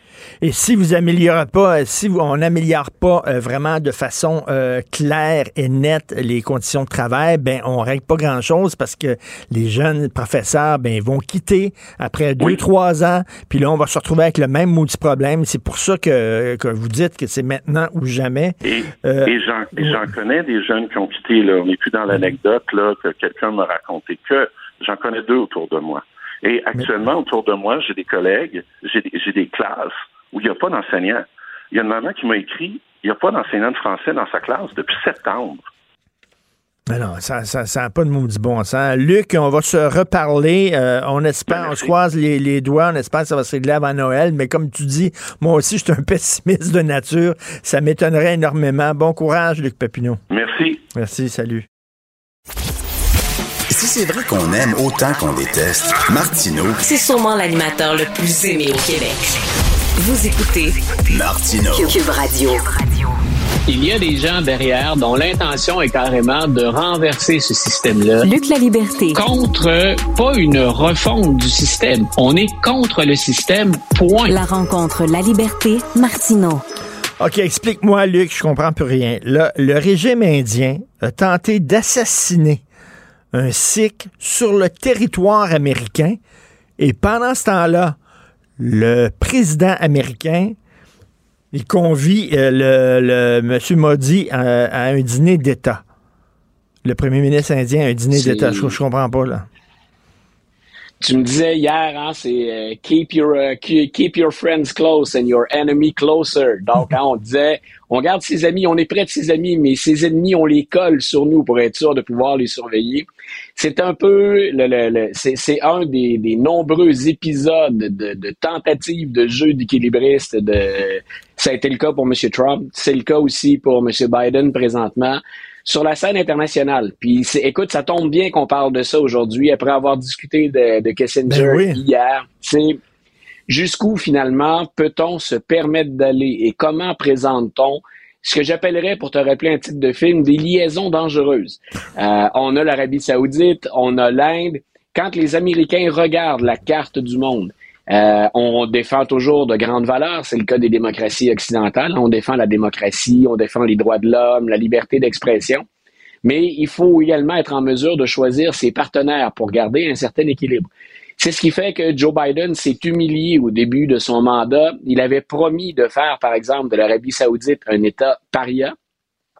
On se rappelle ensuite de ce, terrible fist bump Hein, il a dit ah j'ai pas serré la main hein, de ben Mohamed Ben Salman. On, on s'est limité à un fist bump. C'était d'un ridicule consommé. On voyait que les Américains devaient marcher sur euh, leur fierté et leurs principes pour garder un allié dans la région. C'est exactement ce qui se produit avec M. Modi. Donc, M. Biden lui a réservé hein, les, les, les, grands honneurs, repas d'État, euh, proximité entre les deux hommes. Il semblait y avoir une chaleur dans la relation. Et en même temps, c'est un agent double finalement qui s'est fait engager comme assassin par l'Inde pour se débarrasser d'un Sikh en territoire américain. Et c'est comme ça qu'on a su d'où venait la commande. Donc, un agent double, un agent double, il travaillait pour qui? Pour l'Inde et les États-Unis? C'est-à-dire qu'il se faisait passer pour un assassin, pour un tireur, pour un tireur d'élite. Il s'est fait passer donc pour un mercenaire qu'on pouvait engager pour faire le travail. Et on s'est aperçu finalement qu'il est associé à la CIA américaine. Donc, c'est lui qui a dit, ben, finalement, on n'a pas assassiné cette personne-là, mais j'ai reçu la commande. Et là, ça place, bien entendu, l'administration Biden dans une drôle de situation. Ben il a toujours, M. Biden et les États-Unis, ils ont toujours autant besoin de l'Inde pour faire contrepoids à la Chine ou pour faire contrepoids à la Russie dans cette région-là. En même temps, qu'est-ce que ça paraît mal aux yeux des Américains alors qu'on approche de la campagne électorale, qu'on s'associe avec quelqu'un qui élimine ses ennemis? Exactement. On, écoute, on, dirait une réplique, sauf que dans ce cas-ci, on n'a pas exécuté l'ordre. On, s'est arrêté avant. Mais ça nous rappelle le cas de Jamal Khashoggi, ce journaliste du Washington Post, assassiné en Turquie dans un consulat et que la commande a été passée par Mohamed Ben Salman. Donc, ça nous rappelle exactement mais même, que mais même au, Canada, sur le territoire canadien, il y a un séparatiste qui a été assassiné aussi. Là. Puis, tu te souviens, là, Justin Trudeau avait, avait euh, accusé et condamné les régimes indiens, puis ça avait fait vraiment un gros, une grosse crise diplomatique. Là. Oui, puis tu vois, dans le cas de, Justin Trudeau, les Américains étaient pas loin derrière quand c'est arrivé. C'est pas le genre de choses qu'on va mettre aux nouvelles au premier plan, mais les Américains étaient au fait de cette situation-là, s'en inquiétaient, et c'est fort probablement parce qu'on traversait la même chose de l'autre côté de la frontière. Écoute, là, euh, là donc, euh, on a besoin des Indiens. En même temps, euh, la façon dont ils se sont comportés, ça n'a pas de sens qu'ils étaient prêts à, commander un assassinat sur le territoire américain. Ça le met entre l'arbre et l'Écosse, comme on dit. entre l'arabe et le corse, disait-on également. Donc, donc on, on se on se retrouve dans, on se retrouve dans une situation périlleuse, puis on le sait. C'est ce que nous a rappelé hier le décès d'Henry Kissinger. Quand on parle des affaires du monde, quand on parle de guerre, quand on parle de jeux diplomatiques, je disais hier, hein, je rappelais cette citation-là de Kissinger, puis elle prend encore plus de sens ce matin. Il n'y a pas de bien et de mal. Il n'y a qu'un choix entre de mauvaises options puis on essaie de limiter les dégâts. Mais c'est exactement ce que M. Biden va devoir faire, lui et le secrétaire d'État Blinken. En même temps, les Américains, ils n'ont jamais fait ça, eux autres non plus, euh, tuer des opposants euh, sur les territoires étrangers. Ils n'ont jamais fait ça. tu parlais hier, justement, des. des... Ben, en fait, c'est Joseph Facal qui me disait ça, que le CIA il avait fomenté des coups d'État en Amérique du Sud. C'est pas un secret pour personne. Donc. Euh, L'Amérique, L'Amérique du Sud, je rappelle le titre d'un excellent ouvrage. On a appelé ça la cour arrière des États-Unis. euh, c'est pas pour rien. Donc, ils étaient depuis, écoute, c'est depuis le début du 20e siècle, depuis Theodore Roosevelt, ils sont, euh, à différents moments, ça varie en intensité, mais ils sont omniprésents en Amérique centrale et en Amérique du Sud, où on tente d'influencer tout ce qui va être économie et politique étrangère. Donc, Joseph, Joseph faisait bien de le rappeler, puis moi, ben, j'avais fait allusion au cas de, de la Chili, entre autres, du Chili, pardon, entre autres. Écoute, euh, le Mossad, là, puis les services euh, de contre-espionnage israéliens, on nous vante toujours leur, euh, leur rigueur, leur sérieux, même leur rudesse, là, au lendemain, au lendemain de de l'attaque terroriste contre les athlètes israéliens à Munich en 1972. Hein, on a tous vu le film de Spielberg, Munich, qui était basé sur des faits véridiques. Le Mossad avait mis sur pied une escouade de tueurs et ils ont retracé un à un les responsables de cette attaque-là pour les abattre, pas les, pas les arrêter puis les amener devant les tribunaux. Boum, une balle entre les deux yeux. C'est comme ça que le Mossad procède. Et là, ils l'ont-tu échappé pas à peu près, selon le New York Times? Ça fait un an qu'ils avaient en leur possession des documents disant que le Hamas se préparait à une attaque. On a fait référence à, on a fait référence, je l'ai fait avec Mario hier à la télé puis avec toi à la radio. On faisait référence euh, à la position précaire dans laquelle se retrouve Benjamin Netanyahou. Donc, il, a l'air omniprésent, puis il a l'air presque indélogeable, tellement ça fait longtemps qu'il s'accroche au pouvoir. Mais sa situation, elle est particulièrement précaire ces jours-ci. Comment va-t-il pouvoir confronter la population d'Israël en, en, disant, ben finalement, on savait depuis un an, et ce que ça sous-entend, soyons clairs, c'est nous n'avons pas pris ça au sérieux. On a cru que le Hamas n'avait pas les moyens nécessaires pour mener à terme cette opération.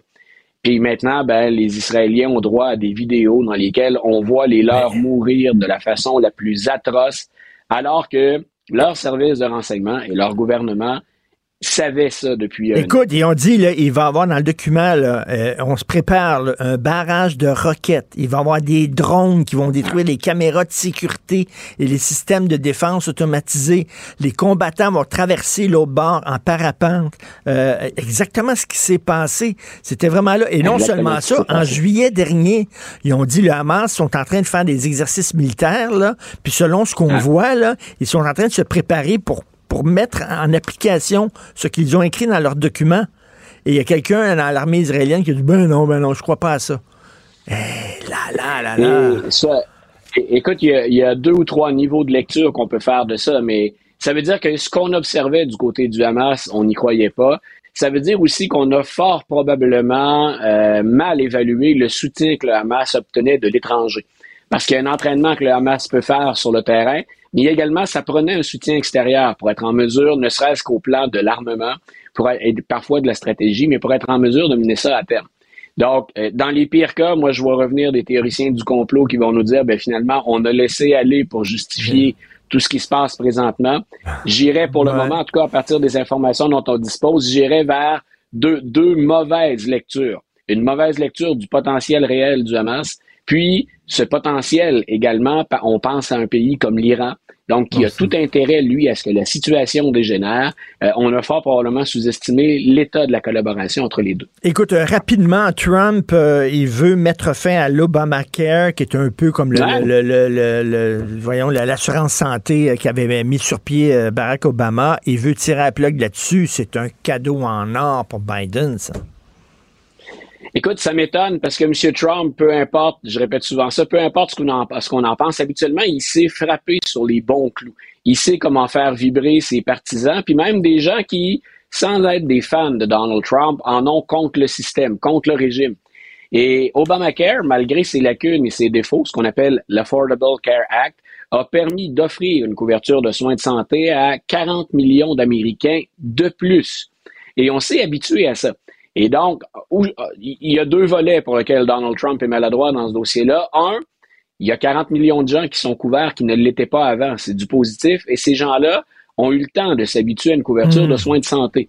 De l'autre, ça n'a pas été un sujet gagnant aux élections pour les républicains. Hein, on, s'attend à ce qu'on parle d'immigration puis de woke du côté républicain, puis on s'attend à ce qu'on parle de l'avortement du côté démocrate. Et là, Donald Trump vient jeter dans les pattes des gens à la Chambre des représentants et au Sénat un dossier qu'on voulait mettre de côté complètement parce qu'on s'y était cassé la gueule à quelques reprises. Donc, Trump, c'est là où, tu le dis très bien, offre un cadeau à Joe Biden. Ben Biden avec Obama ont été les deux grands artisans au plan politique de la mise en place de l'Affordable Care Act. Alors là, Biden peut aller chercher des gens dans la classe moyenne, des gens plus pauvres, plus démunis, ceux qui jouissent maintenant d'une couverture de soins de santé. Euh, écoute, on rapportait dans la plupart des médias bien informés aux États-Unis, on a déployé une armée de conseillers de Joe Biden pour dire, OK, Trump vient de nous faire un cadeau, on va pas le manquer. Allez me chercher ce cadeau puis exploitez-le au maximum. Donc, on est déjà en train de récupérer l'histoire. Ben, écoute, c'est Noël au tout début décembre pour les démocrates. Merci beaucoup. Bon week-end, Luc. On se reparle le midi. Salut. Bon week-end. Sa vulgarisation est d'une grande clarté. La controverse adore Richard. C'est comme ça.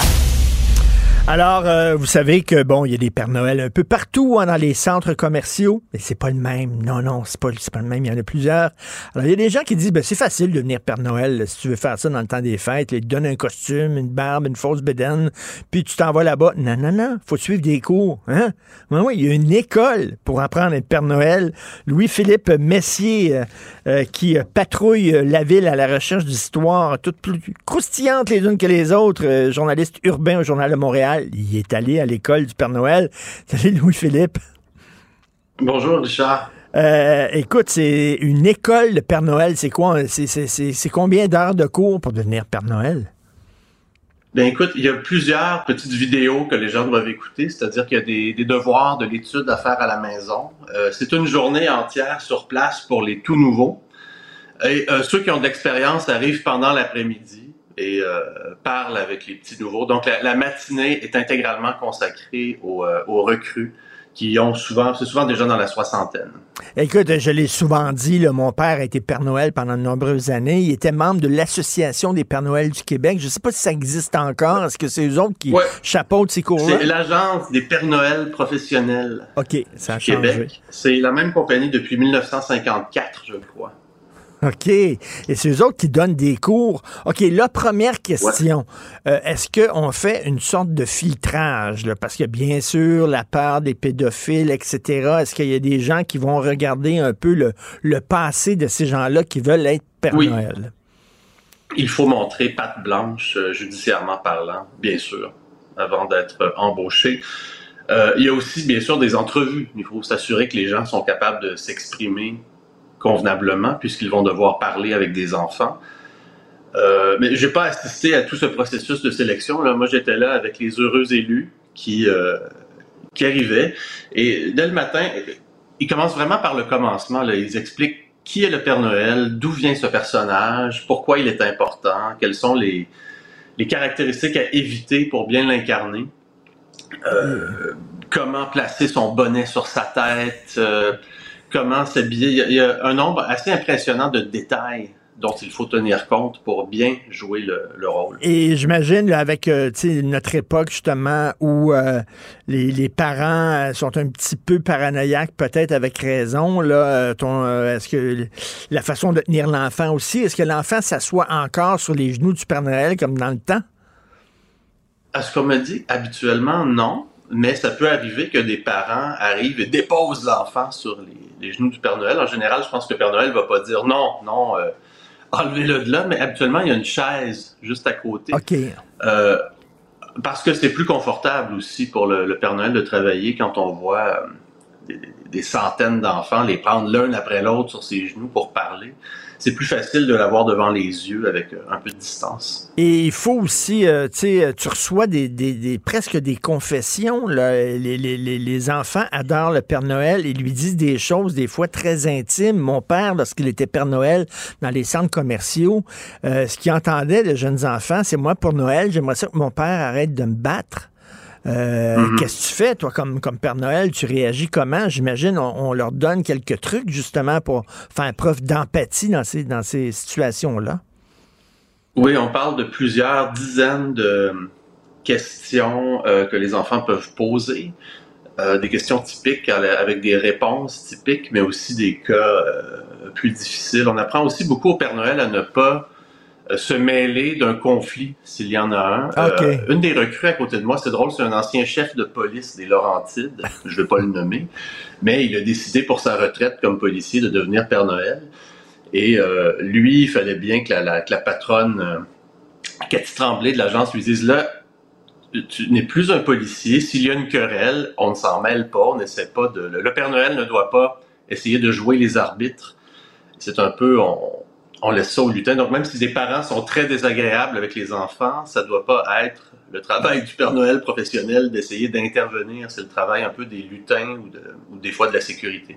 Puis euh, l'enfant, mettons, là, qui parle que ses parents euh, se chicanent, sont divorcés, s'entendent pas, etc. Euh, j'imagine que le Père Noël, il faut qu'il reste neutre là-dedans. Il faut qu'il l'écoute, mais avec empathie, mais Lui, pas il est là pour c'est ça, il est là pour apporter un peu du réconfort, dire des paroles encourageantes, euh, dire à l'enfant qu'il doit avoir euh, confiance, euh, aller parler à quelqu'un de confiance, ou, toujours en restant neutre. Mais heureusement, c'est pas, c'est des choses qui arrivent, mais c'est relativement pas très fréquent que les, les enfants veulent surtout dire ce qu'ils veulent comme cadeau. Et, est-ce que le Père Noël aussi peut dire, ben, tu sais, mettons le petit gars qui arrive puis qui veut un cadeau très, très cher. Euh, est-ce que le Père Noël dit, ben, tu sais, euh, euh, je sais pas, on n'en fabrique plus dans mon usine ou quelque chose comme ça, pour baisser un peu les attentes de l'enfant? Qu'est-ce qu'on fait dans ce temps-là? Écoute, il y a une chose qui a changé depuis l'époque de ton père, Richard, c'est l'arrivée des tablettes électroniques. et l'arrivée aussi, depuis la pandémie, l'Agence des Pères Noël a une plateforme de rendez-vous et il faut inscrire son enfant pour avoir un rendez-vous à une heure précise. Donc, ça évite les fils monstres. OK. Et euh, c'est pas tout. Quand on inscrit son enfant, on indique ce qu'il veut. Euh, ses accomplissements de l'année, ah, ouais. son nom. Alors, le Père Noël a devant les yeux le nom de l'enfant, son âge. Euh, OK, attends une minute, là, il y a des informations. Fait que là, il peut dire Hey, t'étais bon en mm-hmm. mathématiques cette année, le Père Noël est fier de toi. Puis là, le petit dit My God, c'est vrai que le Père Noël, il sait des choses, que, que tu sais, il a des pouvoirs spéciaux. Exactement. Très drôle. ça, c'est nouveau. Ça, c'est nouveau. Euh, donc, c'est comme une séance de vaccination. Donc, euh, tu prends, tu choisis ta place, ton heure. Euh, tu vas avoir, alors, ils vont dire à deux heures dans tel centre commercial ou quelque chose comme ça, tu vas pouvoir avoir ta place avec le Père Noël. C'est un des bons côtés de la COVID. Ça a forcé tout le monde à, s'adapter, y compris cette agence-là. Et ils ont pas, ils vont pas arrêter les, rendez-vous prévus d'avance parce que ça évite d'énormes problèmes de gestion de, de, foule et d'enfants qui courent partout en attendant. Euh, écoute, est-ce qu'il y a, euh, est-ce qu'on s'est diversifié dans le Père Noël? Est-ce qu'il y a des Pères Noël euh, noirs? Est-ce qu'il y a des Pères Noël racisés, non binaires, des Mères Noël? Est-ce que tu en as vu des Mères Noël, toi? Non, je n'ai pas vu de Mère Noël, je n'ai pas vu de, de, gens racisés. Il y a cependant, il y avait des Pères Noël plus maigrichons que d'autres. Il y a quand même, c'est assez impressionnant la diversité de gens qu'on peut euh, habiller en Père Noël, y compris moi à la fin. Euh, les, autres se moquaient un peu de, moi, me, disaient, me demandaient si j'allais être un lutin parce que j'étais peut-être pas assez euh, costaud ou assez rondouillet. Mais à la fin, une fois qu'on porte le costume, c'est assez impressionnant la, la métamorphose est-ce que tu le fais, toi? Tu as fait le Père Noël pendant quelques heures? Malheureusement, non. J'ai seulement essayé le costume, c'est ça. J'ai vu la photo avec toi. Euh, j'ai vu la photo avec toi. Euh, il y a toujours la fée des étoiles. Il y a des clowns. Mon père, lorsqu'il était Père Noël, il était tout le temps accompagné d'un clown qui, euh, je dois l'avouer, mon père ne prenait pas une goutte d'alcool. Jamais pris de l'alcool de sa vie. Il ne buvait seulement que du lait, comme les vrais Père Noël. Le clown, des fois, m'a dit, il avait le nez rouge comme le reine, là. À côté, il était un petit peu paf, là. J'imagine qu'il faut faire attention aussi, là. Ouais, ben c'est un comment dire, c'est deux. Les Pères Noël ont leur propre patron, leur propre gestionnaire, et les, les lutins en ont un autre que je n'ai pas rencontré. C'est comme ah deux équipes distinctes. oui, et euh, mais un des Pères Noël me dit ah j'ai travaillé dans un centre commercial, la fée des étoiles était extraordinaire parce que elle rendait les enfants joyeux, les parents. Donc il peut y avoir vraiment une différence de qualité entre les, les, les différentes fées et les différents lutins. Et cela dit, tu parlais de boire quelque chose. Là, je parle pas d'alcool, mais une des consignes, si un Père Noël veut boire, par exemple, du, Gatorade, hein, oui. il ne doit pas, on ne doit pas pouvoir voir la marque pendant qu'il boit. Donc, il, ne faut pas que sur les photos, on fait pas, faut pas que les gens voient le Père Noël boire un produit X ou Y précis. Donc, on demande de, de le mettre dans un contenant neutre parce que ça fait pas réaliste un Père Noël qui est là et qui boit euh, et, et, j'imagine, il faut pas qu'il enlève sa barbe puis tout ça, puis euh, devant de 20 enfants, parce que là, moi je me souviens quand, quand, quand on a dit à notre enfant, ma blonde et moi, que le Père Noël n'existait pas.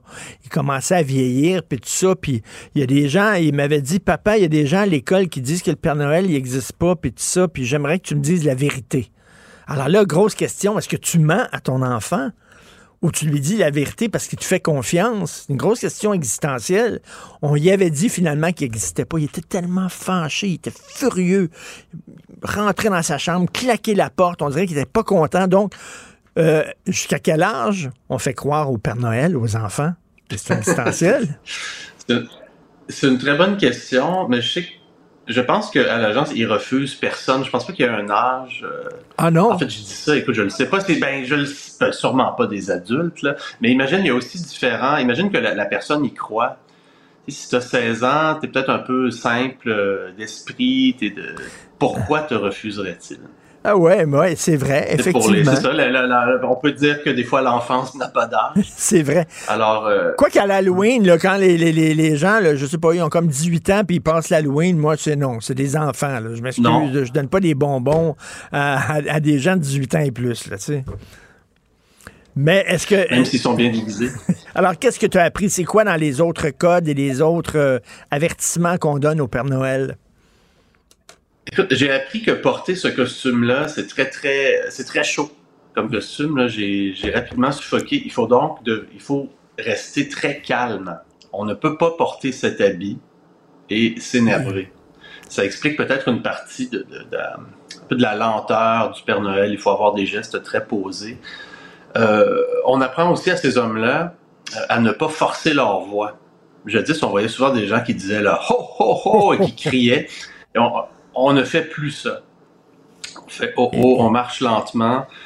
Euh, parce que c'est artificiel, c'est agaçant et, euh, il y a, il y a, différents Père Noël. Il y a le Père Noël de centre commercial, mais il y a les Pères Noël mm-hmm. aussi des fois qui vont, c'est le cas de mon père aussi, de temps en temps, il allait dans des hôpitaux euh, voir des enfants malades et certains très malades aux soins palliatifs et tout ça, euh, qui puis c'est l'hôpital qui faisait venir le Père Noël. Ça, ça prend une habileté particulière. Mon père revenait, là, puis je te dis, il avait le moton dans la gorge, puis il pleurait, puis tout ça, parce que les enfants, là, euh, tu sais, euh, euh, j'aimerais comme cadeau que tu guérisses mon cancer, là. C'est pas évident à, entendre ça quand tu es un adulte. Vraiment pas. C'est ça. c'est un cas spécial. Je présume qu'ils envoient leur, Père Noël le plus émérite oui. pour ce genre de, mission. Ben merci. écoute, l'année prochaine, tiens, j'aimerais que tu fasses la fée des étoiles. Louis-Philippe, faut être ouvert. faut être ouvert, donc fais la fée des étoiles. Oui, tout est possible de nos jours, euh, Richard. Louis-Philippe Messier, merci beaucoup. Salut. On peut lire ton texte dans le Journal de Montréal sur le site. Salut, bye. Martino. Le préféré du règne animal. Bonjour, les petits lapins. Petit lapin, petit lapin. Alors, Google a dit, OK, finalement, on va donner 100 millions de dollars aux médias canadiens. Vous allez vous fermer la gueule, puis vous allez nous foutre la paix, là. Alors, euh, nous allons en parler avec euh, M. Alain Saunier, que vous connaissez, professeur retraité des communications à l'Université de Montréal et aussi ancien directeur général de l'information de Radio-Canada. Bonjour, Alain Saunier. Bonjour. 100 millions, c'est-tu de, la, de la petite monnaie pour Google, ça, 100 millions? Bon, probablement que oui, c'est pas grand-chose quand on, on connaît les, les, dizaines de milliards qu'ils ont pu encaisser euh, comme chiffre d'affaires euh, dans le monde et ici même euh, au Canada. Alors, c'est vraiment pas grand-chose. certains pourraient appeler ça des pinottes, là. Ben oui. Parce que les, les, médias sont beaucoup plus en crise que pour l'ordre de 100 millions, en tout cas.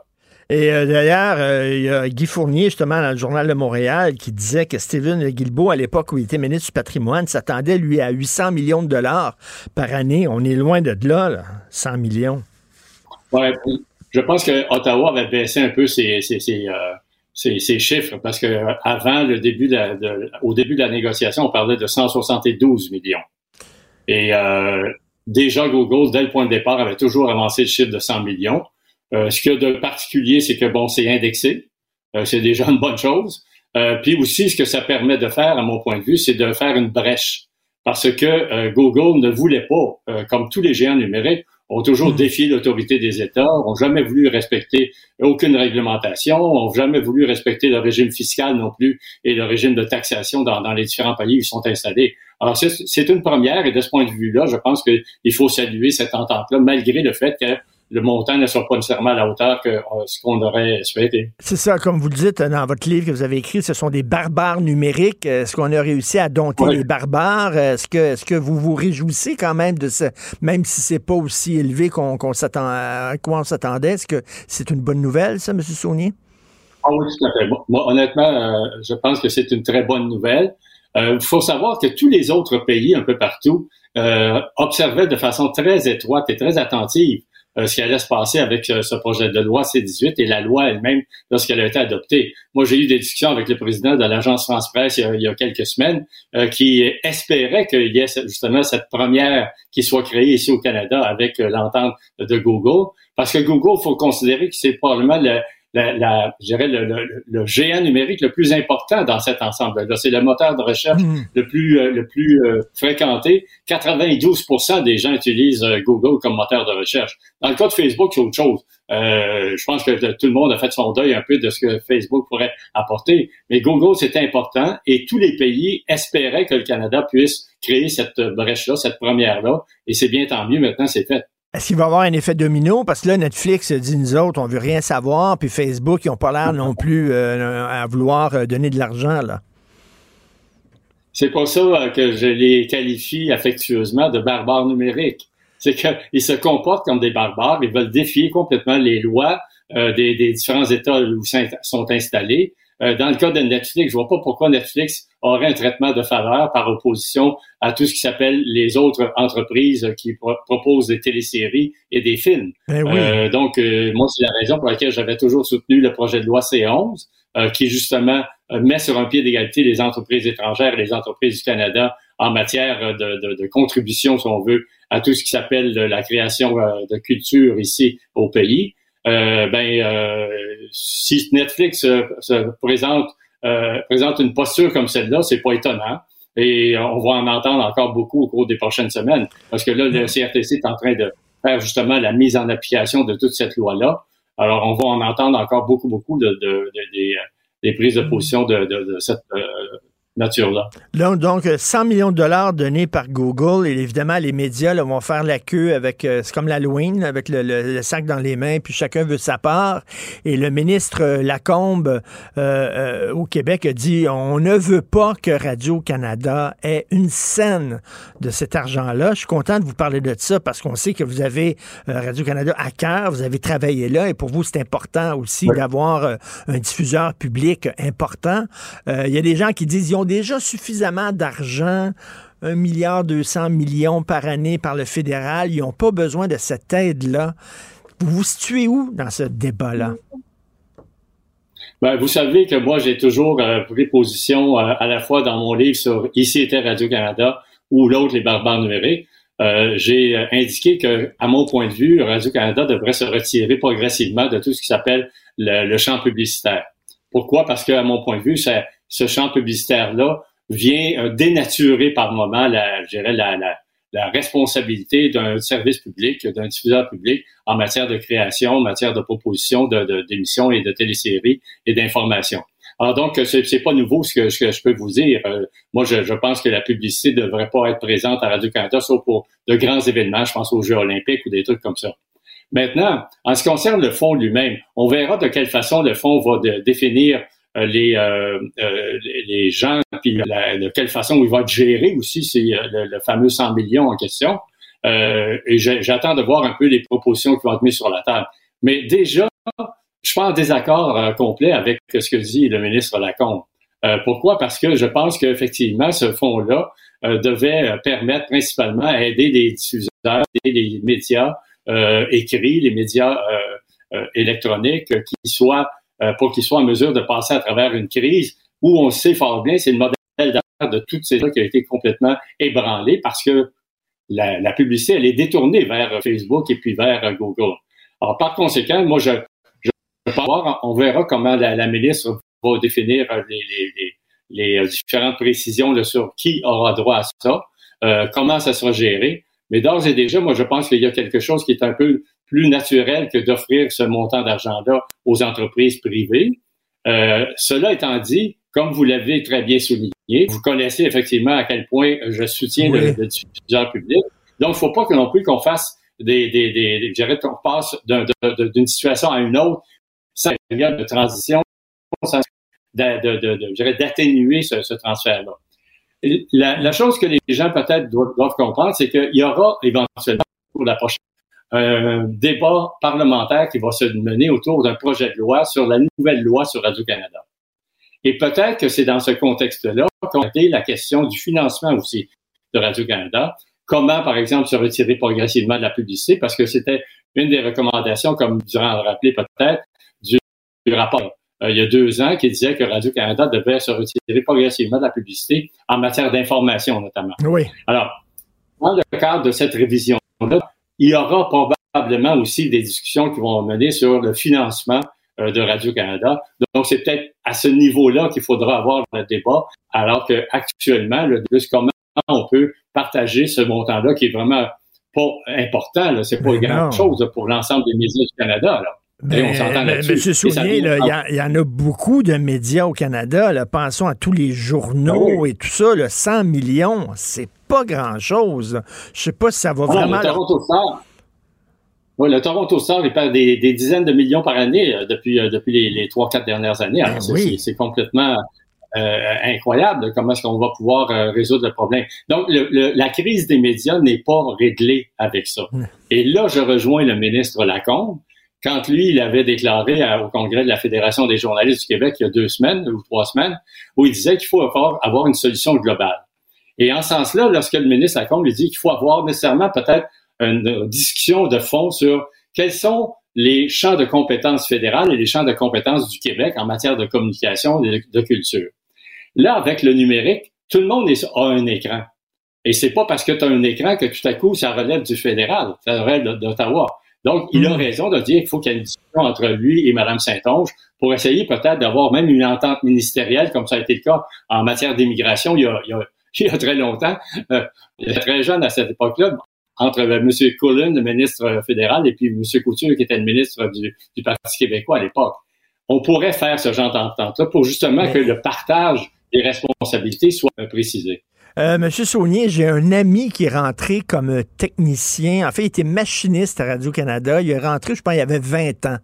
Euh, c'est un jeune retraité. Il a pris sa retraite quand même assez jeune. Il lui reste, bon Dieu, 30 ans, 40 ans à vivre. Évidemment, on paye sa retraite. Et moi, je serais curieux de savoir sur le, fameux milliard 200 millions que Radio-Canada reçoit. Je serais curieux de savoir c'est quoi le pourcentage qui va rien qu'au paiement de la retraite. parce que les gens pensent que cet argent-là va directement à l'écran, qu'on va voir des choses à l'écran. Et euh, je suis sûr qu'il y a un grand pourcentage de ça qui vont rien pour payer la retraite des anciens employés de Radio-Canada. Ah, mais attention, Parce qu'il faut savoir qu'il y a une contribution aussi des employés. Durant toutes les années où votre ami euh, a été à Radio-Canada, il a payé une, partie importante de son salaire pour justement euh, emmagasiner euh, de l'argent pour sa retraite. Donc, ce n'est pas un montant d'argent qui, globalement, correspond à, un salaire ou 60 ou 70% du salaire que vous aviez lorsque vous étiez à l'emploi de Radio-Canada. C'est une contribution aussi des employés. Et, ça, ça, je dirais, il faut, faire attention parce que les gens pensent que euh, on continue à les payer comme s'ils étaient encore à l'emploi, puis il n'y a pas eu de contribution des employés. Or, il y en a eu une. Moi, dans mon cas, j'ai contribué à la caisse de retraite de Radio-Canada durant toutes les années où j'étais là. Alors, c'est, et c'est normal. C'est comme ça dans tous les secteurs où euh, il y a des, régimes de retraite, que ce soit dans, l'entreprise privée ou dans l'entreprise euh, secteur public. Hein. Vous êtes un ancien directeur de l'information. Pour vous, bien sûr, vous avez l'information à cœur. Il y a des gens qui disent Radio-Canada, c'est pas seulement aussi de l'information. Par exemple, il y a des gens qui disent oui, mais les mini-séries, par exemple, n'ont pas lieu d'être, ça n'a pas lieu d'être à Radio-Canada. Radio-Canada peuvent dire, ben nous, on, fait un peu, on fait des mini-séries que peut-être les, diffuseurs privés peuvent pas faire. C'est-à-dire très euh, un peu, euh, vous savez, série noire, par exemple, qui est à Radio-Canada, puis qui brasse en cage, puis tout ça.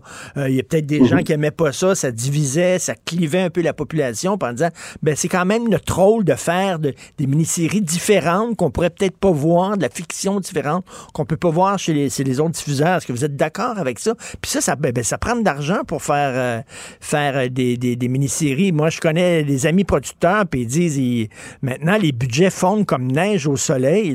Il y a ah, ben presque plus d'argent. Et peut-être qu'on produit trop. Euh, c'est une bonne question à poser. C'est ce qu'on produit trop pour l'argent qu'on a? Parce qu'il y en a des séries, là. Euh, au Québec. Ouais.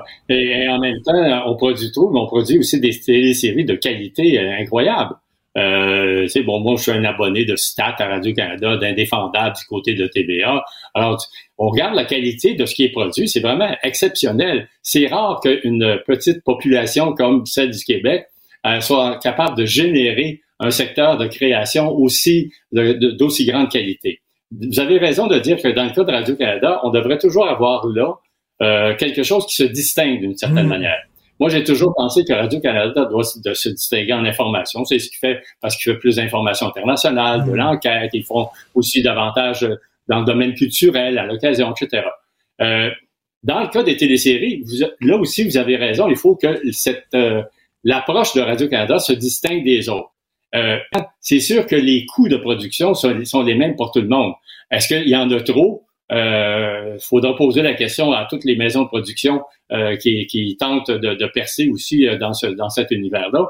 Mais quoi qu'il en soit, moi, ce que je considère, c'est que Radio-Canada, dans tout ce qu'il fait, doit toujours se distinguer. Mm-hmm. Et en ce sens-là, ça signifie que même en sport, Radio-Canada doit se distinguer, même en culture. Là où j'ai des réserves, moi personnellement, c'est des émissions de variété où on a comme l'impression que ça peut être n'importe quoi euh, dans n'importe quelle euh, euh, n'importe quelle chaîne. Hmm. Je vous donne un exemple en direct de, l'univers de, France Baudouin. C'est une, émission extraordinaire. Par contre, moi, j'ai toujours critiqué cette émission-là parce qu'on nous propose à peu près 75% de chansons en anglais. Hmm. Quand on reçoit un invité, puis là, c'est le gros party, puis c'est bien, c'est une super bonne émission, c'est entraînant et tout. Mais pourquoi est-ce que Radio-Canada ferait la promotion de la chanson en anglais? Et ça, à mon point de vue, ça déroge d'une certaine manière au mandat et à la mission de Radio-Canada qui est de favoriser davantage les contenus francophones. Tout à fait. Il faut savoir, le quand on pitonne puis qu'on tombe sur Radio-Canada, ah, on le sait que c'est Radio-Canada. On dit, on, il faut, faut pas dire, on, est-tu à TVA, là, on est-tu euh, à Nouveau, puis tout ça? Il faut que ça soit distinct. Comme Télé-Québec. Hein. Quand on tombe sur Télé-Québec, on sait que c'est Télé-Québec. Ça ressemble à rien ah. d'autre. Donc, euh, merci beaucoup, M. Saunier. Cela dit, 100 millions, comme vous dites, il y en a beaucoup de médias euh, au Canada. Je suis pas sûr que ça va régler le fond du problème. toujours intéressant de vous parler, Alain Saunier. À la prochaine. Merci. Bon week-end. Martino. Pour l'instant, nos avocats nous disent que tout est beau. Alors, nous parlons avec Rémi Villemur, comme à tous les vendredis. Écoute, euh, Rémi, euh, la députée conservatrice, c'est Rachel Thomas, qui voulait qu'on lui parle en anglais. Je parlais tantôt à Jean-François Lisée, puis lui, il voit pas le problème. Il, trouve qu'il n'y a aucun problème. Jean-François Lisée, nationaliste, l'ancien chef du PQ, il dit que les gens s'énervent pour rien. Jean-François Lisée, des fois, il y a des balles courbes. Oui.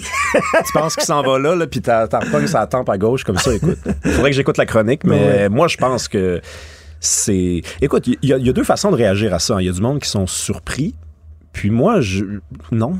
En fait, je veux dire, il y a- il y, a encore un mois, euh, on a assisté à une scène semblable au Conseil de la Fédération à Halifax. Jean-François Robert, j'étais là. Puis Danielle Smith, la première ministre de l'Alberta, a dit écoutez, vous savez qu'il n'y a pas de traduction simultanée, fait que s'il vous plaît, speak white. Là. Tu sais, elle n'a pas dit speak white, mais là, Jean-François Robert, j'ai tout gêné, tu sais, cette espèce de grand colosse-là de 6 pieds 7 qui, qui, devient tout rouge, puis qui dit ben, tu sais, il y a deux langues officielles, j'ai le droit de parler en français. C'est redondant, ça revient tout le temps. Euh, C'est pas, faut pas s'étonner de ça. Mais moi, ça m'étonne de la part du Parti conservateur. Souviens-toi, Stephen Harper, quand- même quand il était à l'étranger, il commençait ses discours en français, même à l'étranger. Euh, ça- ils ont toujours euh, eu une certaine euh, ouverture pour le français au Parti conservateur. C'est vrai, mais on a surtout comme référent euh, le Parti conservateur de Mulroney, le Parti conservateur de, de Harper. On était autour du référendum. là. Mais là, depuis qu'on l'eau a coulé sous le pont, c'est plus vraiment dans, le, dans, dans la mentalité conservatrice. On retourne plus à un vieux conservatisme euh, du 19e siècle, là, quasiment. Là. Tu sais, où on s'en fiche complètement. À date, est-ce que, est-ce que les conservateurs ont réagi? Parce que la dame, elle, elle s'est excusée dans une lettre qui a été publiée hier soir, mais c'est, écoute, ça, c'était écrit par une firme de relations publiques. Il n'y avait aucune sensibilité, aucune euh, sincérité là-dedans. Je pense pas que le chef a- Poiliev a répondu Non, il y a, de il y ça. a- voyons, Joël Godin, qui est, c'est ça, Joël Godin, je crois, qui est député euh, du Parti conservateur, il a dit, ouf, genre, euh, les gens s'énervent pas les jambes pour rien. Un peu, un peu ce a dit, là. Mais puis là, tu as, les, pas plus grave. t'as les députés du Parti libéral du Canada et du NPD, donc du Parti libéral du Canada, qui disent... euh, Ça me fait rire, tu sais, euh, M. Monsieur Boulris dans Rosemont qui dit on est un parti, on est un parti. Ben oui, écoute, c'est c'est vrai. C'est T'es une convaincant. succursale de l'autre. C'est convaincant. Donc, tu sais, euh, t'as- t'as ces deux partis-là qui disent mais je comprends pas, ça va à l'encontre des valeurs canadiennes, euh, cette posture-là. Quelles valeurs canadiennes? Déjà, c'est une discussion intéressante qu'on pourrait avoir. C'est quoi les valeurs canadiennes à part euh, équité, diversité, inclusion, tarte aux pommes, euh, euh, biscuits en pain d'épices C'est quoi les valeurs canadiennes? Puis en quoi, sérieusement, là, les valeurs canadiennes défendent généralement le français? Hein, Il dit ça va à l'encontre aussi des fondements même du pays. Euh, je m'excuse. La mais je gouverneure générale. non, non, mais. anglophone. Écoute, euh, je veux dire, euh, on peut remonter euh, en 1842, Louis-Polyte Lafontaine, il a fait un discours en français à la Chambre du Parlement du Canada uni. Il y avait une- un article dans la loi qui l'interdisait de le faire, l'article 41. Lui, là, le fait qu'il parle- parlait français ce jour-là, ça allait à l'encontre des fondements même du pays. On a un député libéral qui nous dit que c'est plutôt le- la posture de Rachel Thomas qui va à l'encontre de... Franchement. 1867, deux langues officielles, français, anglais. Il n'a pas passé 10 ans, 20 ans, 30 ans pour que toutes les provinces décident d'enlever la, la- la- la langue française dans les écoles. L'Alberta, la Saskatchewan, le Manitoba qui avait deux langues officielles, s'est ramassé avec une langue officielle. Le règlement 17 en Ontario, on est passé de, des écoles françaises à des écoles juste en anglais. Il faut arrêter de se foutre de notre gueule. selon là. toi, c'est un mythe, le, Mais le bilinguisme. Écoute, le meilleur exemple que je peux te donner, Richard, c'est quatre ans avant le centenaire, Lester B. Person, il voyait bien que ça allait très mal en matière de bilinguisme et de biculturalisme au Canada. Donc, il s'est dit, là, écoute, on est censé faire la fête dans quatre ans. On est en 1963. Il dit, les Canadiens français seront pas au rendez-vous. Écoute, on va faire la commission Laurando-Dunton. Le rapport de la commission a conclu que les Québécois et les Canadiens français étaient les nègres blancs d'Amérique. Donc, je veux dire, ça, c'était euh, l'invitation, le faire, la- l'espèce de, de, de- de faire part pour le party du centième anniversaire du Canada. Ça n'a jamais été un pays bilingue, biculturel. Et là, et là, écoute, avec euh, le, le- le poids euh, des francophones qui diminue, avec euh, le poids des, des gens qui parlent mandarin qui augmente et hindou puis tout ça, on pourra pas tenir ce, ce, ce mythe-là. là, Non, des- ben il y a plus, on le sait déjà qu'il y a plus de gens dont la langue maternelle est le punjabi à l'extérieur du Québec que euh, le français. Donc, Puis tu sais, il y a 600 000 franco-ontariens. Le premier ministre, Doug Ford, ne parle pas français. Il n'y a pas de débat en français. Le Nouveau-Brunswick a deux langues officielles. C'est la seule province du Canada avec deux langues officielles. Le premier ministre ne parle pas Ne parle français. pas français. Il n'y a pas de débat en français. Et il y a pas 600, il y a 30 de la population qui est francophone au Nouveau-Brunswick. Ici, on est 9% d'anglophones dans la minorité historique. Puis François Legault, il a fallu qu'il suive des cours en anglais. Écoute, c'est incroyable quand même. Là. Euh, le Nouveau-Brunswick est la seule province officiellement bilingue, quoi qu'en pensent euh, certaines personnes. Les gens pensent que c'est le Québec. Non. Non, Euh, non. C'est le Nouveau-Brunswick. Et effectivement, le premier ministre ne parle pas un mot du mot de français. Pas de débat en français. Donc, quand vous, essayez de choisir votre parti aux élections, faut que, ben, faut que vous sortiez votre anglais. Mais c'est, donc ça, écoute, je veux dire, à un moment donné, il faut, faut, faut arriver en ville, il faut arrêter d'être surpris. Il faut évidemment réagir de façon offusquée quand ça arrive des choses comme ça. Mais j'aime pas ça, moi, entendre des libéraux me dire, écoute, ça va à l'encontre des valeurs. Relisez votre histoire, les amis. Relisez votre histoire. là. Déjà, définissez quelles sont vos valeurs. Écoute, tu veux revenir sur une chronique euh, d'Émilie Nicolas dans Le Devoir. Qu'est-ce qu'elle a écrit? Alors, écoute, je sais pas qui lit encore le devoir, mais moi, ça m'arrive.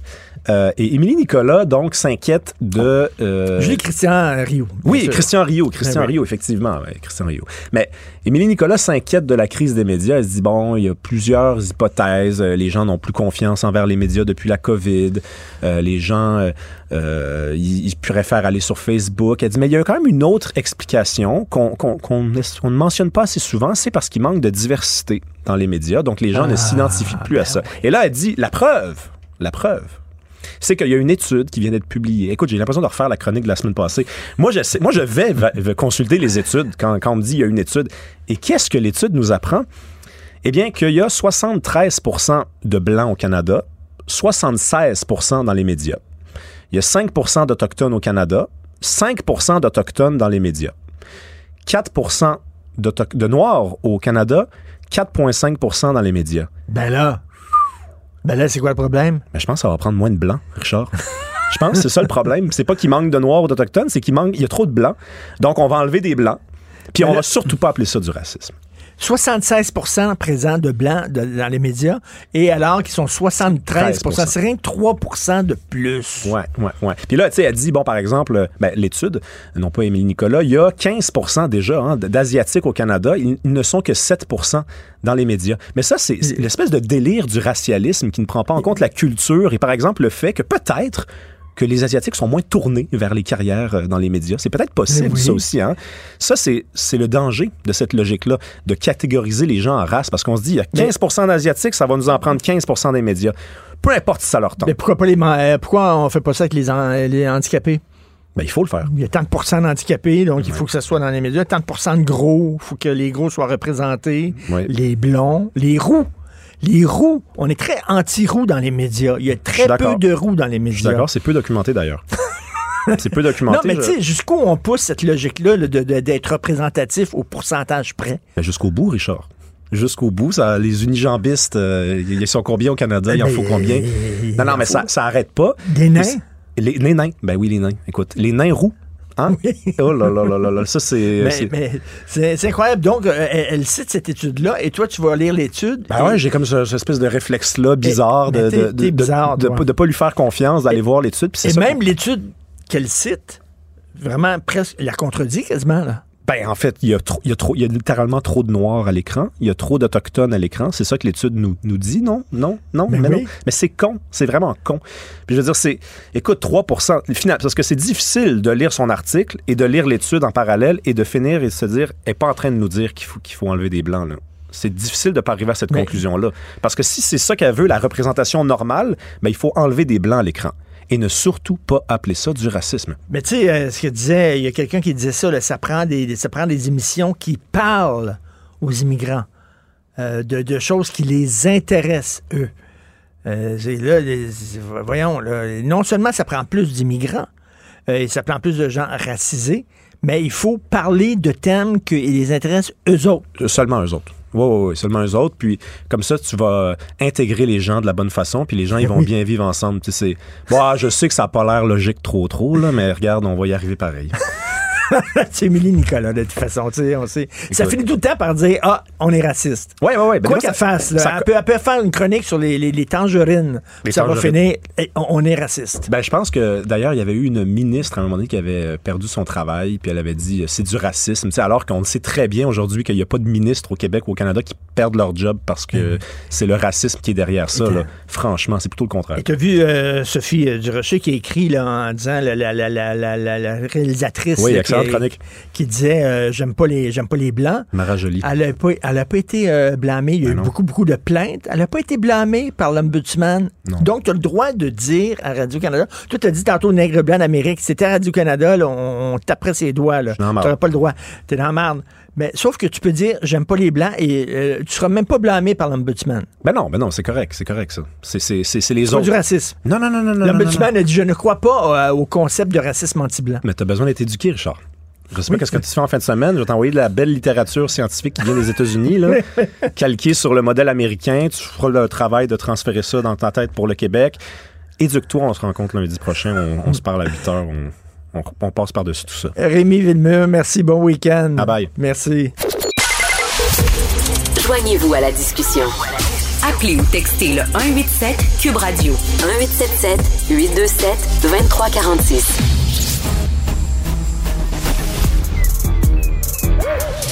Mathieu Bocoté. Il représente un segment très important de l'opinion publique. Richard Martineau. Tu vis sur quelle planète? La rencontre. Je regarde ça et là, je me dis, mais c'est de la comédie. C'est hallucinant. La rencontre. Bocoté. Martineau. Alors Mathieu, parle-nous de Dernière Rénovation. C'est un groupe de crinqués écolos qui bloquent des routes, qui perturbent des événements publics. Parle-nous de ça. Et là, ils se sont encore une fois démarqués en allant. Alors, Strasbourg a un très beau sapin de Noël. Ça fait partie des, des charmes de Strasbourg, le marché de Noël de Strasbourg, le sapin de Noël de Strasbourg. Ben, les écolos de dernière rénovation, pour nous alerter euh, climatiquement, qu'est-ce qu'ils ont fait? Ils ont été garochés, comme on dit en mon québécois, de la peinture sur l'arbre de Noël de Strasbourg. Ils ont été gâchés le sapin de Noël. Euh, et, et- et moi, alors, je prends prétexte de cela, évidemment, pour revenir sur ce type de militantisme tout à fait singulier. Le- moi, en matière de militantisme, je crois que plusieurs actions sont légitimes. Quand j'étais jeune, j'étais dans un parti politique. Je crois qu'il y a des actions dans la rue, des actions dans les partis des actions comme groupes sociaux. Mais là, je trouve qu'aujourd'hui, on, on assiste un peu partout en Occident à une forme d'effondrement psychique. C'est-à-dire que les gens deviennent fous. Les gens deviennent, à un moment donné, je pense faut prendre le mot folie au sérieux. Il y a une forme de dérèglement psychiatrique qui touche le monde occidental et qui est porté par une partie de cette jeunesse qui se, non seulement qui est inquiète pour le climat, à la rigueur, on l'est tous, mais qui se veut éco-anxieuse et qui se veut tellement éco-anxieuse qu'elle se dit, puisque le monde va brûler, il faut le faire brûler avant, il faut alerter, parce que leur thèse est toujours la suivante, puisque la planète va brûler, tous les chefs-d'œuvre ne voudront plus rien dire, les plus grands chefs-d'œuvre de la littérature, de la peinture, c'est pour ça qu'ils s'en prennent à des peintures dans les musées, mais là, on est vraiment, on a atteint un stade supplémentaire dans la volonté de gâcher la vie des gens, c'est quand même décider de saboter le sapin de Noël. Et là, j'insiste là-dessus, je pense vraiment qu'il y a un désir de gâcher la vie des gens. Moi, j'aborde rarement les mouvements politiques simplement sur le mode euh, intellectualiste. Je ne vois, je pense pas qu'ils portent seulement des idées. Il y a des affects là-dedans, il y a des passions, il y a des dérèglements euh, quelquefois sociologiques et tout ça. Et moi, je pense vraiment que ces jeunes militants qui aujourd'hui veulent gâcher la vie des gens, ils ont un besoin tyrannique en eux. Ils veulent exercer un pouvoir immense sur la société. La doctrine écologiste euh, radicale leur donne ce droit de, parce qu'ils veulent sauver la planète. Donc, si tu veux sauver la planète, tout est permis. Ça leur donne le droit de chercher à s'emparer des lieux, de gâcher, dans ce cas-là, les fêtes de Noël. Puis en plus, ça leur donne le droit de se faire passer pour des martyrs quand la police ou les services de sécurité cherchent à les chasser de ces lieux-là en disant, ben, s'il vous plaît, pouvez-vous nous laisser vivre en paix, s'il vous plaît? Ils disent, ah, là, ils se mettent à hurler. euh, encore plus quand ils se collent la tête sur des tableaux dans des musées en passant. Mais écoute, euh, les mosquées, ce sont des œuvres d'art architecturales fantastiques. Et j'imagine si la, la planète brûle, les mosquées vont brûler aussi. Ben tiens, ils pourraient aller jeter de la peinture sur une belle mosquée? Ah ben ça, ils font Ah, pas. Ça, ils le feront non, non, pas. non. Ben, tout, tout comme les amis de la cause animale ne se préoccupent pas vraiment de la question de la nourriture halal, euh, alors qu'on pourrait s'inquiéter des conditions de production de la, de la nourriture halal, de la viande halal. Oui, ben oui, non, c'est vrai. Non, il faut comprendre que ces, ces, ces troubles, ces névroses sont intra-occidentales. C'est-à-dire, globalement, le monde occidental s'effondre. Il se veut... euh, et là, c'est une névrose de la jeune génération qui en vient à douter de tout et qui a trouvé dans l'apocalypse climatique le prétexte pour une action qui ne respecte aucune règle. Et c'est toujours le même calcul dans l'esprit de ces gens. Plus vous annoncez un effondrement total, plus vous vous donnez le droit de faire n'importe quoi pour sauver le monde, puisque vous êtes le gardien contre l'effondrement total. Et là, on le voit de manière caricaturale dans la présente séquence. On aurait pu prendre d'autres exemples, mais je trouve que quand on veut même s'en prendre à Noël, saccager Noël, saccager un sapin de Noël, ces gens-là se sont dit qu'est-ce que je peux faire pour embêter le monde ce, week-end? Qu'est-ce que je peux faire pour embêter la vie du commun des mortels? On va aller, c'est vraiment, c'est le Grinch comme on dit autrement, et je trouve ça fascinant. Il avait déjà perturbé un match de tennis à Roland Garros. Tu sais, Ro- Roland Garros, Oui. il y a un gros match de tennis qui se joue, puis la gang de bozos qui se pointe, toi. Mais c'est pour ça que moi, je, je pense qu'il y a un délire de toute puissance là-dedans. Ça, je pense qu'il faut analyser ça ici. Quand cinq, six personnes décident de bloquer une route, par exemple, là, ils disent « Ah, la planète exige qu'on bloque la route. » Puis là, t'as des milliers de personnes qui sont bloquées, t'as des ambulances qui peuvent pas se rendre à l'hôpital, t'as des gens qui peuvent pas aller au travail, t'as des rendez-vous qui sont retardés. L'ivresse qu'on doit avoir quand on est cinq ou six à pouvoir gâcher la vie de milliers de personnes. De la même manière, l'ivresse qu'on doit avoir quand on parvient à gâcher un match de tennis. Et moi, je pense qu'on doit voir là-dedans une forme d'ivresse de toute puissance propre Et de- à cette mouvance militante. Et de fun aussi, comme les cowboys fringants chantaient à la manifestation. C'est un gros party, c'est ça qu'ils disaient, les cowboys. Ouais, ah ben, je, je suis absolument d'accord, mais au moins la manifestation avait quelque chose de, au moins c'était collectif, si je peux me permettre. Il fallait prendre la peine de l'organiser, puis là, la description qu'en faisaient les cowboys était amusante. Là, c'est quand même genre deux, trois farceurs, trois, quatre, euh, trois, quatre zozos, quatre, cinq excités, qui, sentent en eux le désir et le besoin d'aller embêter la vie des gens. Là, tu te dis, c'est que c'est comme des, c'est les loups solitaires de l'action climatique. Et, euh, et, et, euh, de ce point de vue, on voit à quel point c'est une société complètement déréglée parce qu'elle produit de tels névrosés. Donc, à la tonne, chacun d'entre eux peut passer à l'acte. Puis comme je dis, ils veulent gâcher Noël. Tu sais, y a-tu quelque chose de plus bas dans l'âme humaine en temps de paix que de vouloir gâcher Noël? Ben, les écolos version dernière rénovation veulent gâcher Noël. Qui tu reçois ton émission CNews demain euh, là-dessus? Alors, vu les, la- les événements en France qui sont absolument tragiques, euh, je reçois de nouveau euh, Laurent Burton pour parler de la question de l'insécurité en France, que je te la fais en trois secondes. Il y a eu, j'en ai, je t'en ai parlé la semaine dernière, le massacre de, de Crépole, Crépole. où des gens sont arrivés en disant qu'ils veulent planter du blanc, donc poignarder du blanc, des gens qui étaient issus de communautés euh, identifiables, donc c'est comme ça. Euh, là, pendant toute la semaine, on a dit c'est un fait divers, un fait divers, un fait divers, ça veut rien dire, même si les statistiques qui té- témoignent d'un lien entre immigration et délinquance sont confirmées et insécurité. Or, quand on a eu 80 zozos de ce qu'ils appellent l'ultra-droite, globalement des, ultra, ultra, ultra nationalistes qui vont manifester dans la rue, qui ont voulu aller manifester à, euh, dans, la ville d'où venaient les délinquants, là, c'est devenu la France et apparemment sous le danger de l'ultra-droite qui s'empare de tout. La France serait au seuil du basculement fasciste. Donc, le fait qu'un homme a été poignardé parce qu'il était blanc devient un élément secondaire, mais le fait que euh, des, des gens veulent marcher comme ça, par ailleurs pas recommandable, c'est un vrai scandale. Puis s'ajoute à ça un élément qui est important. Il y a un journaliste important en France qui dit, il y a, oui, évidemment qu'on a maquillé les chiffres sur l'insécurité, sur l'immigration. Évidemment qu'on n'a pas donné toutes les informations parce que sinon les gens auraient mal réagi et on préfère ne pas les faire mal réagir. Donc pour éclairer toute cette question, je reçois de nouveau Laurent Burton. Qui avait écrit, bien sûr, La France, Orange Mécanique, excellent Un- un- livre. Un livre plus que jamais, plus que jamais euh, à lire en ce moment. Tout à fait. Merci. Bon week-end, Mathieu. Bye bye. Pour une écoute en tout temps, ce commentaire de Mathieu Bock-Côté est maintenant disponible sur l'application Cube ou en ligne au cube.ca. Tout comme sa série Les idées mènent le monde, un balado qui met en lumière, à travers le travail des intellectuels, les grands enjeux de notre société. Cube Radio. Confrontant, dérangeant, divertissant. Richard Martineau, il brave l'opinion publique depuis plus de trois décennies. Moteur, ça tourne, action C'est le cinéma qui a meublé ma solitude. C'est le cinéma qui a été mon ami, mon grand frère, qui m'a donné mon code moral, qui m'a donné mes valeurs, qui m'a fait voyager dans le temps et dans l'espace. Un autre cinéphile au bout du fil, Joseph Facal. Hit were 19 and 20 in the southwest field and things was tough. The miners was trying to bring the Union to West Virginia, and the coal operators and their gun thugs was set on keeping them out.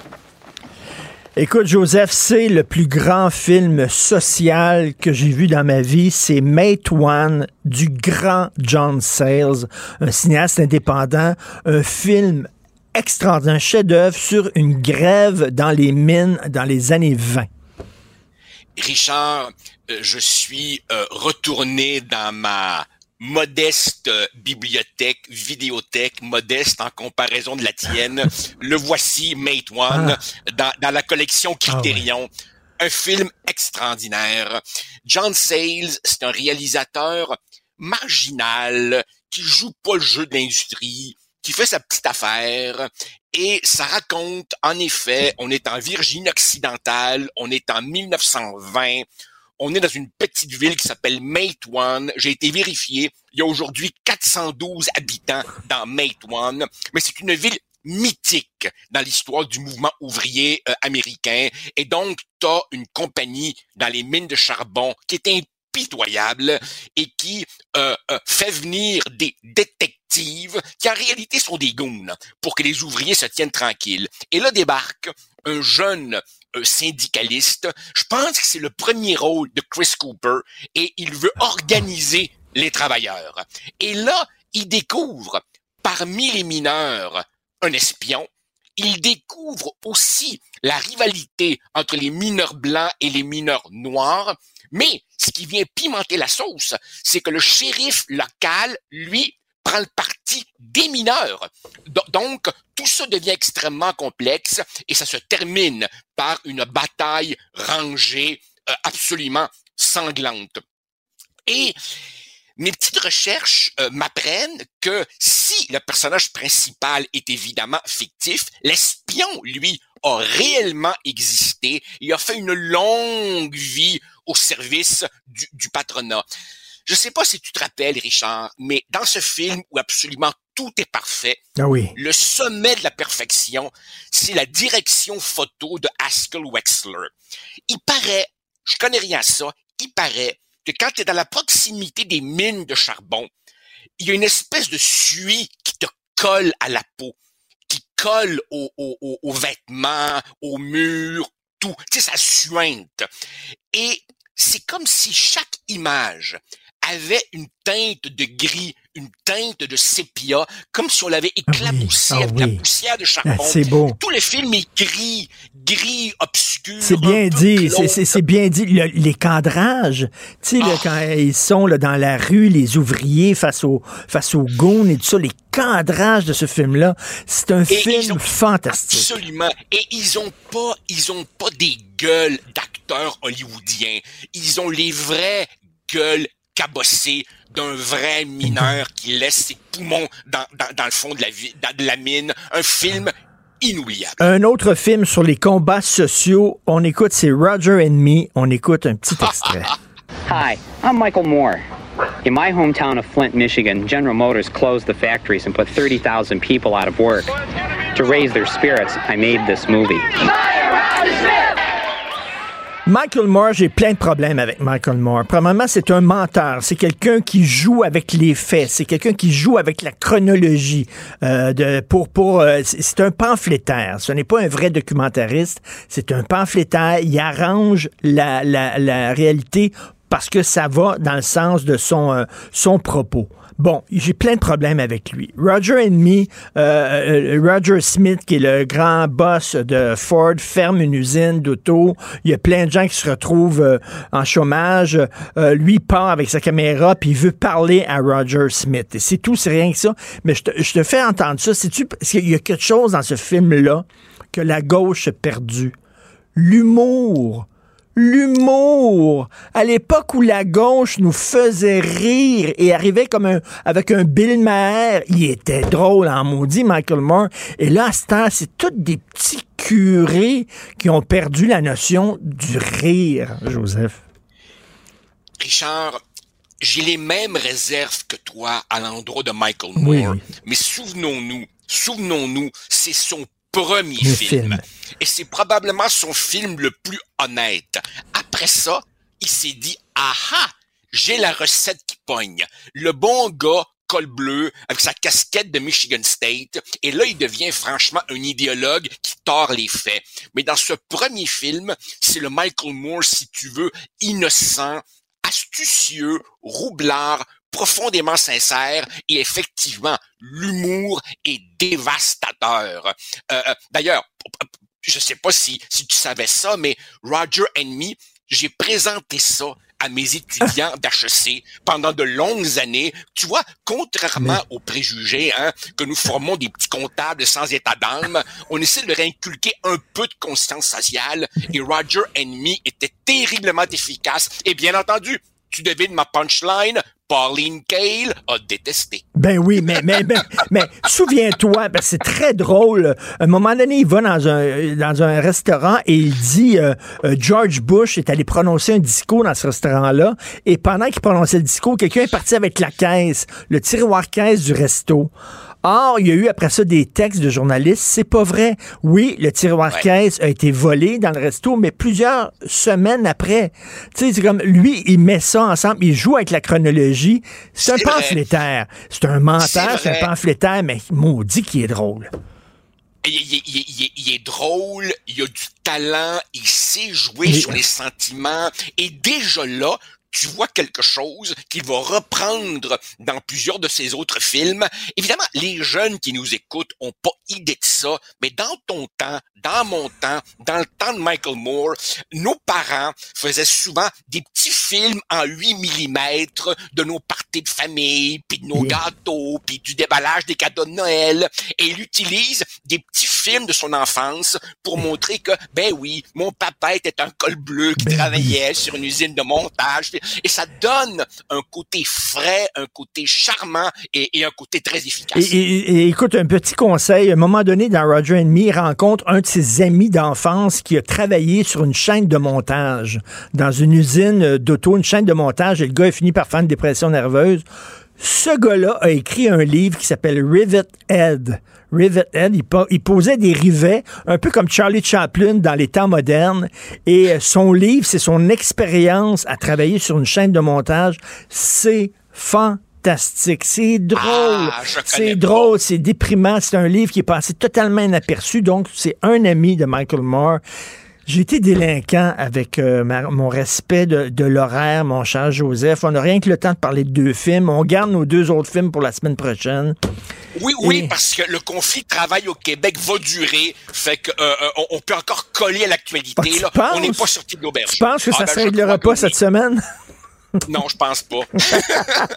Merci, bon week-end, Joseph. Merci toi beaucoup. aussi, bye. Merci à la formidable équipe avec qui je travaille, Florence Lamoureux à la recherche, euh, irremplaçable. Merci beaucoup, Marianne Bessette, Flavie Boivin-Côté, qui est euh, stagiaire en formation chez nous.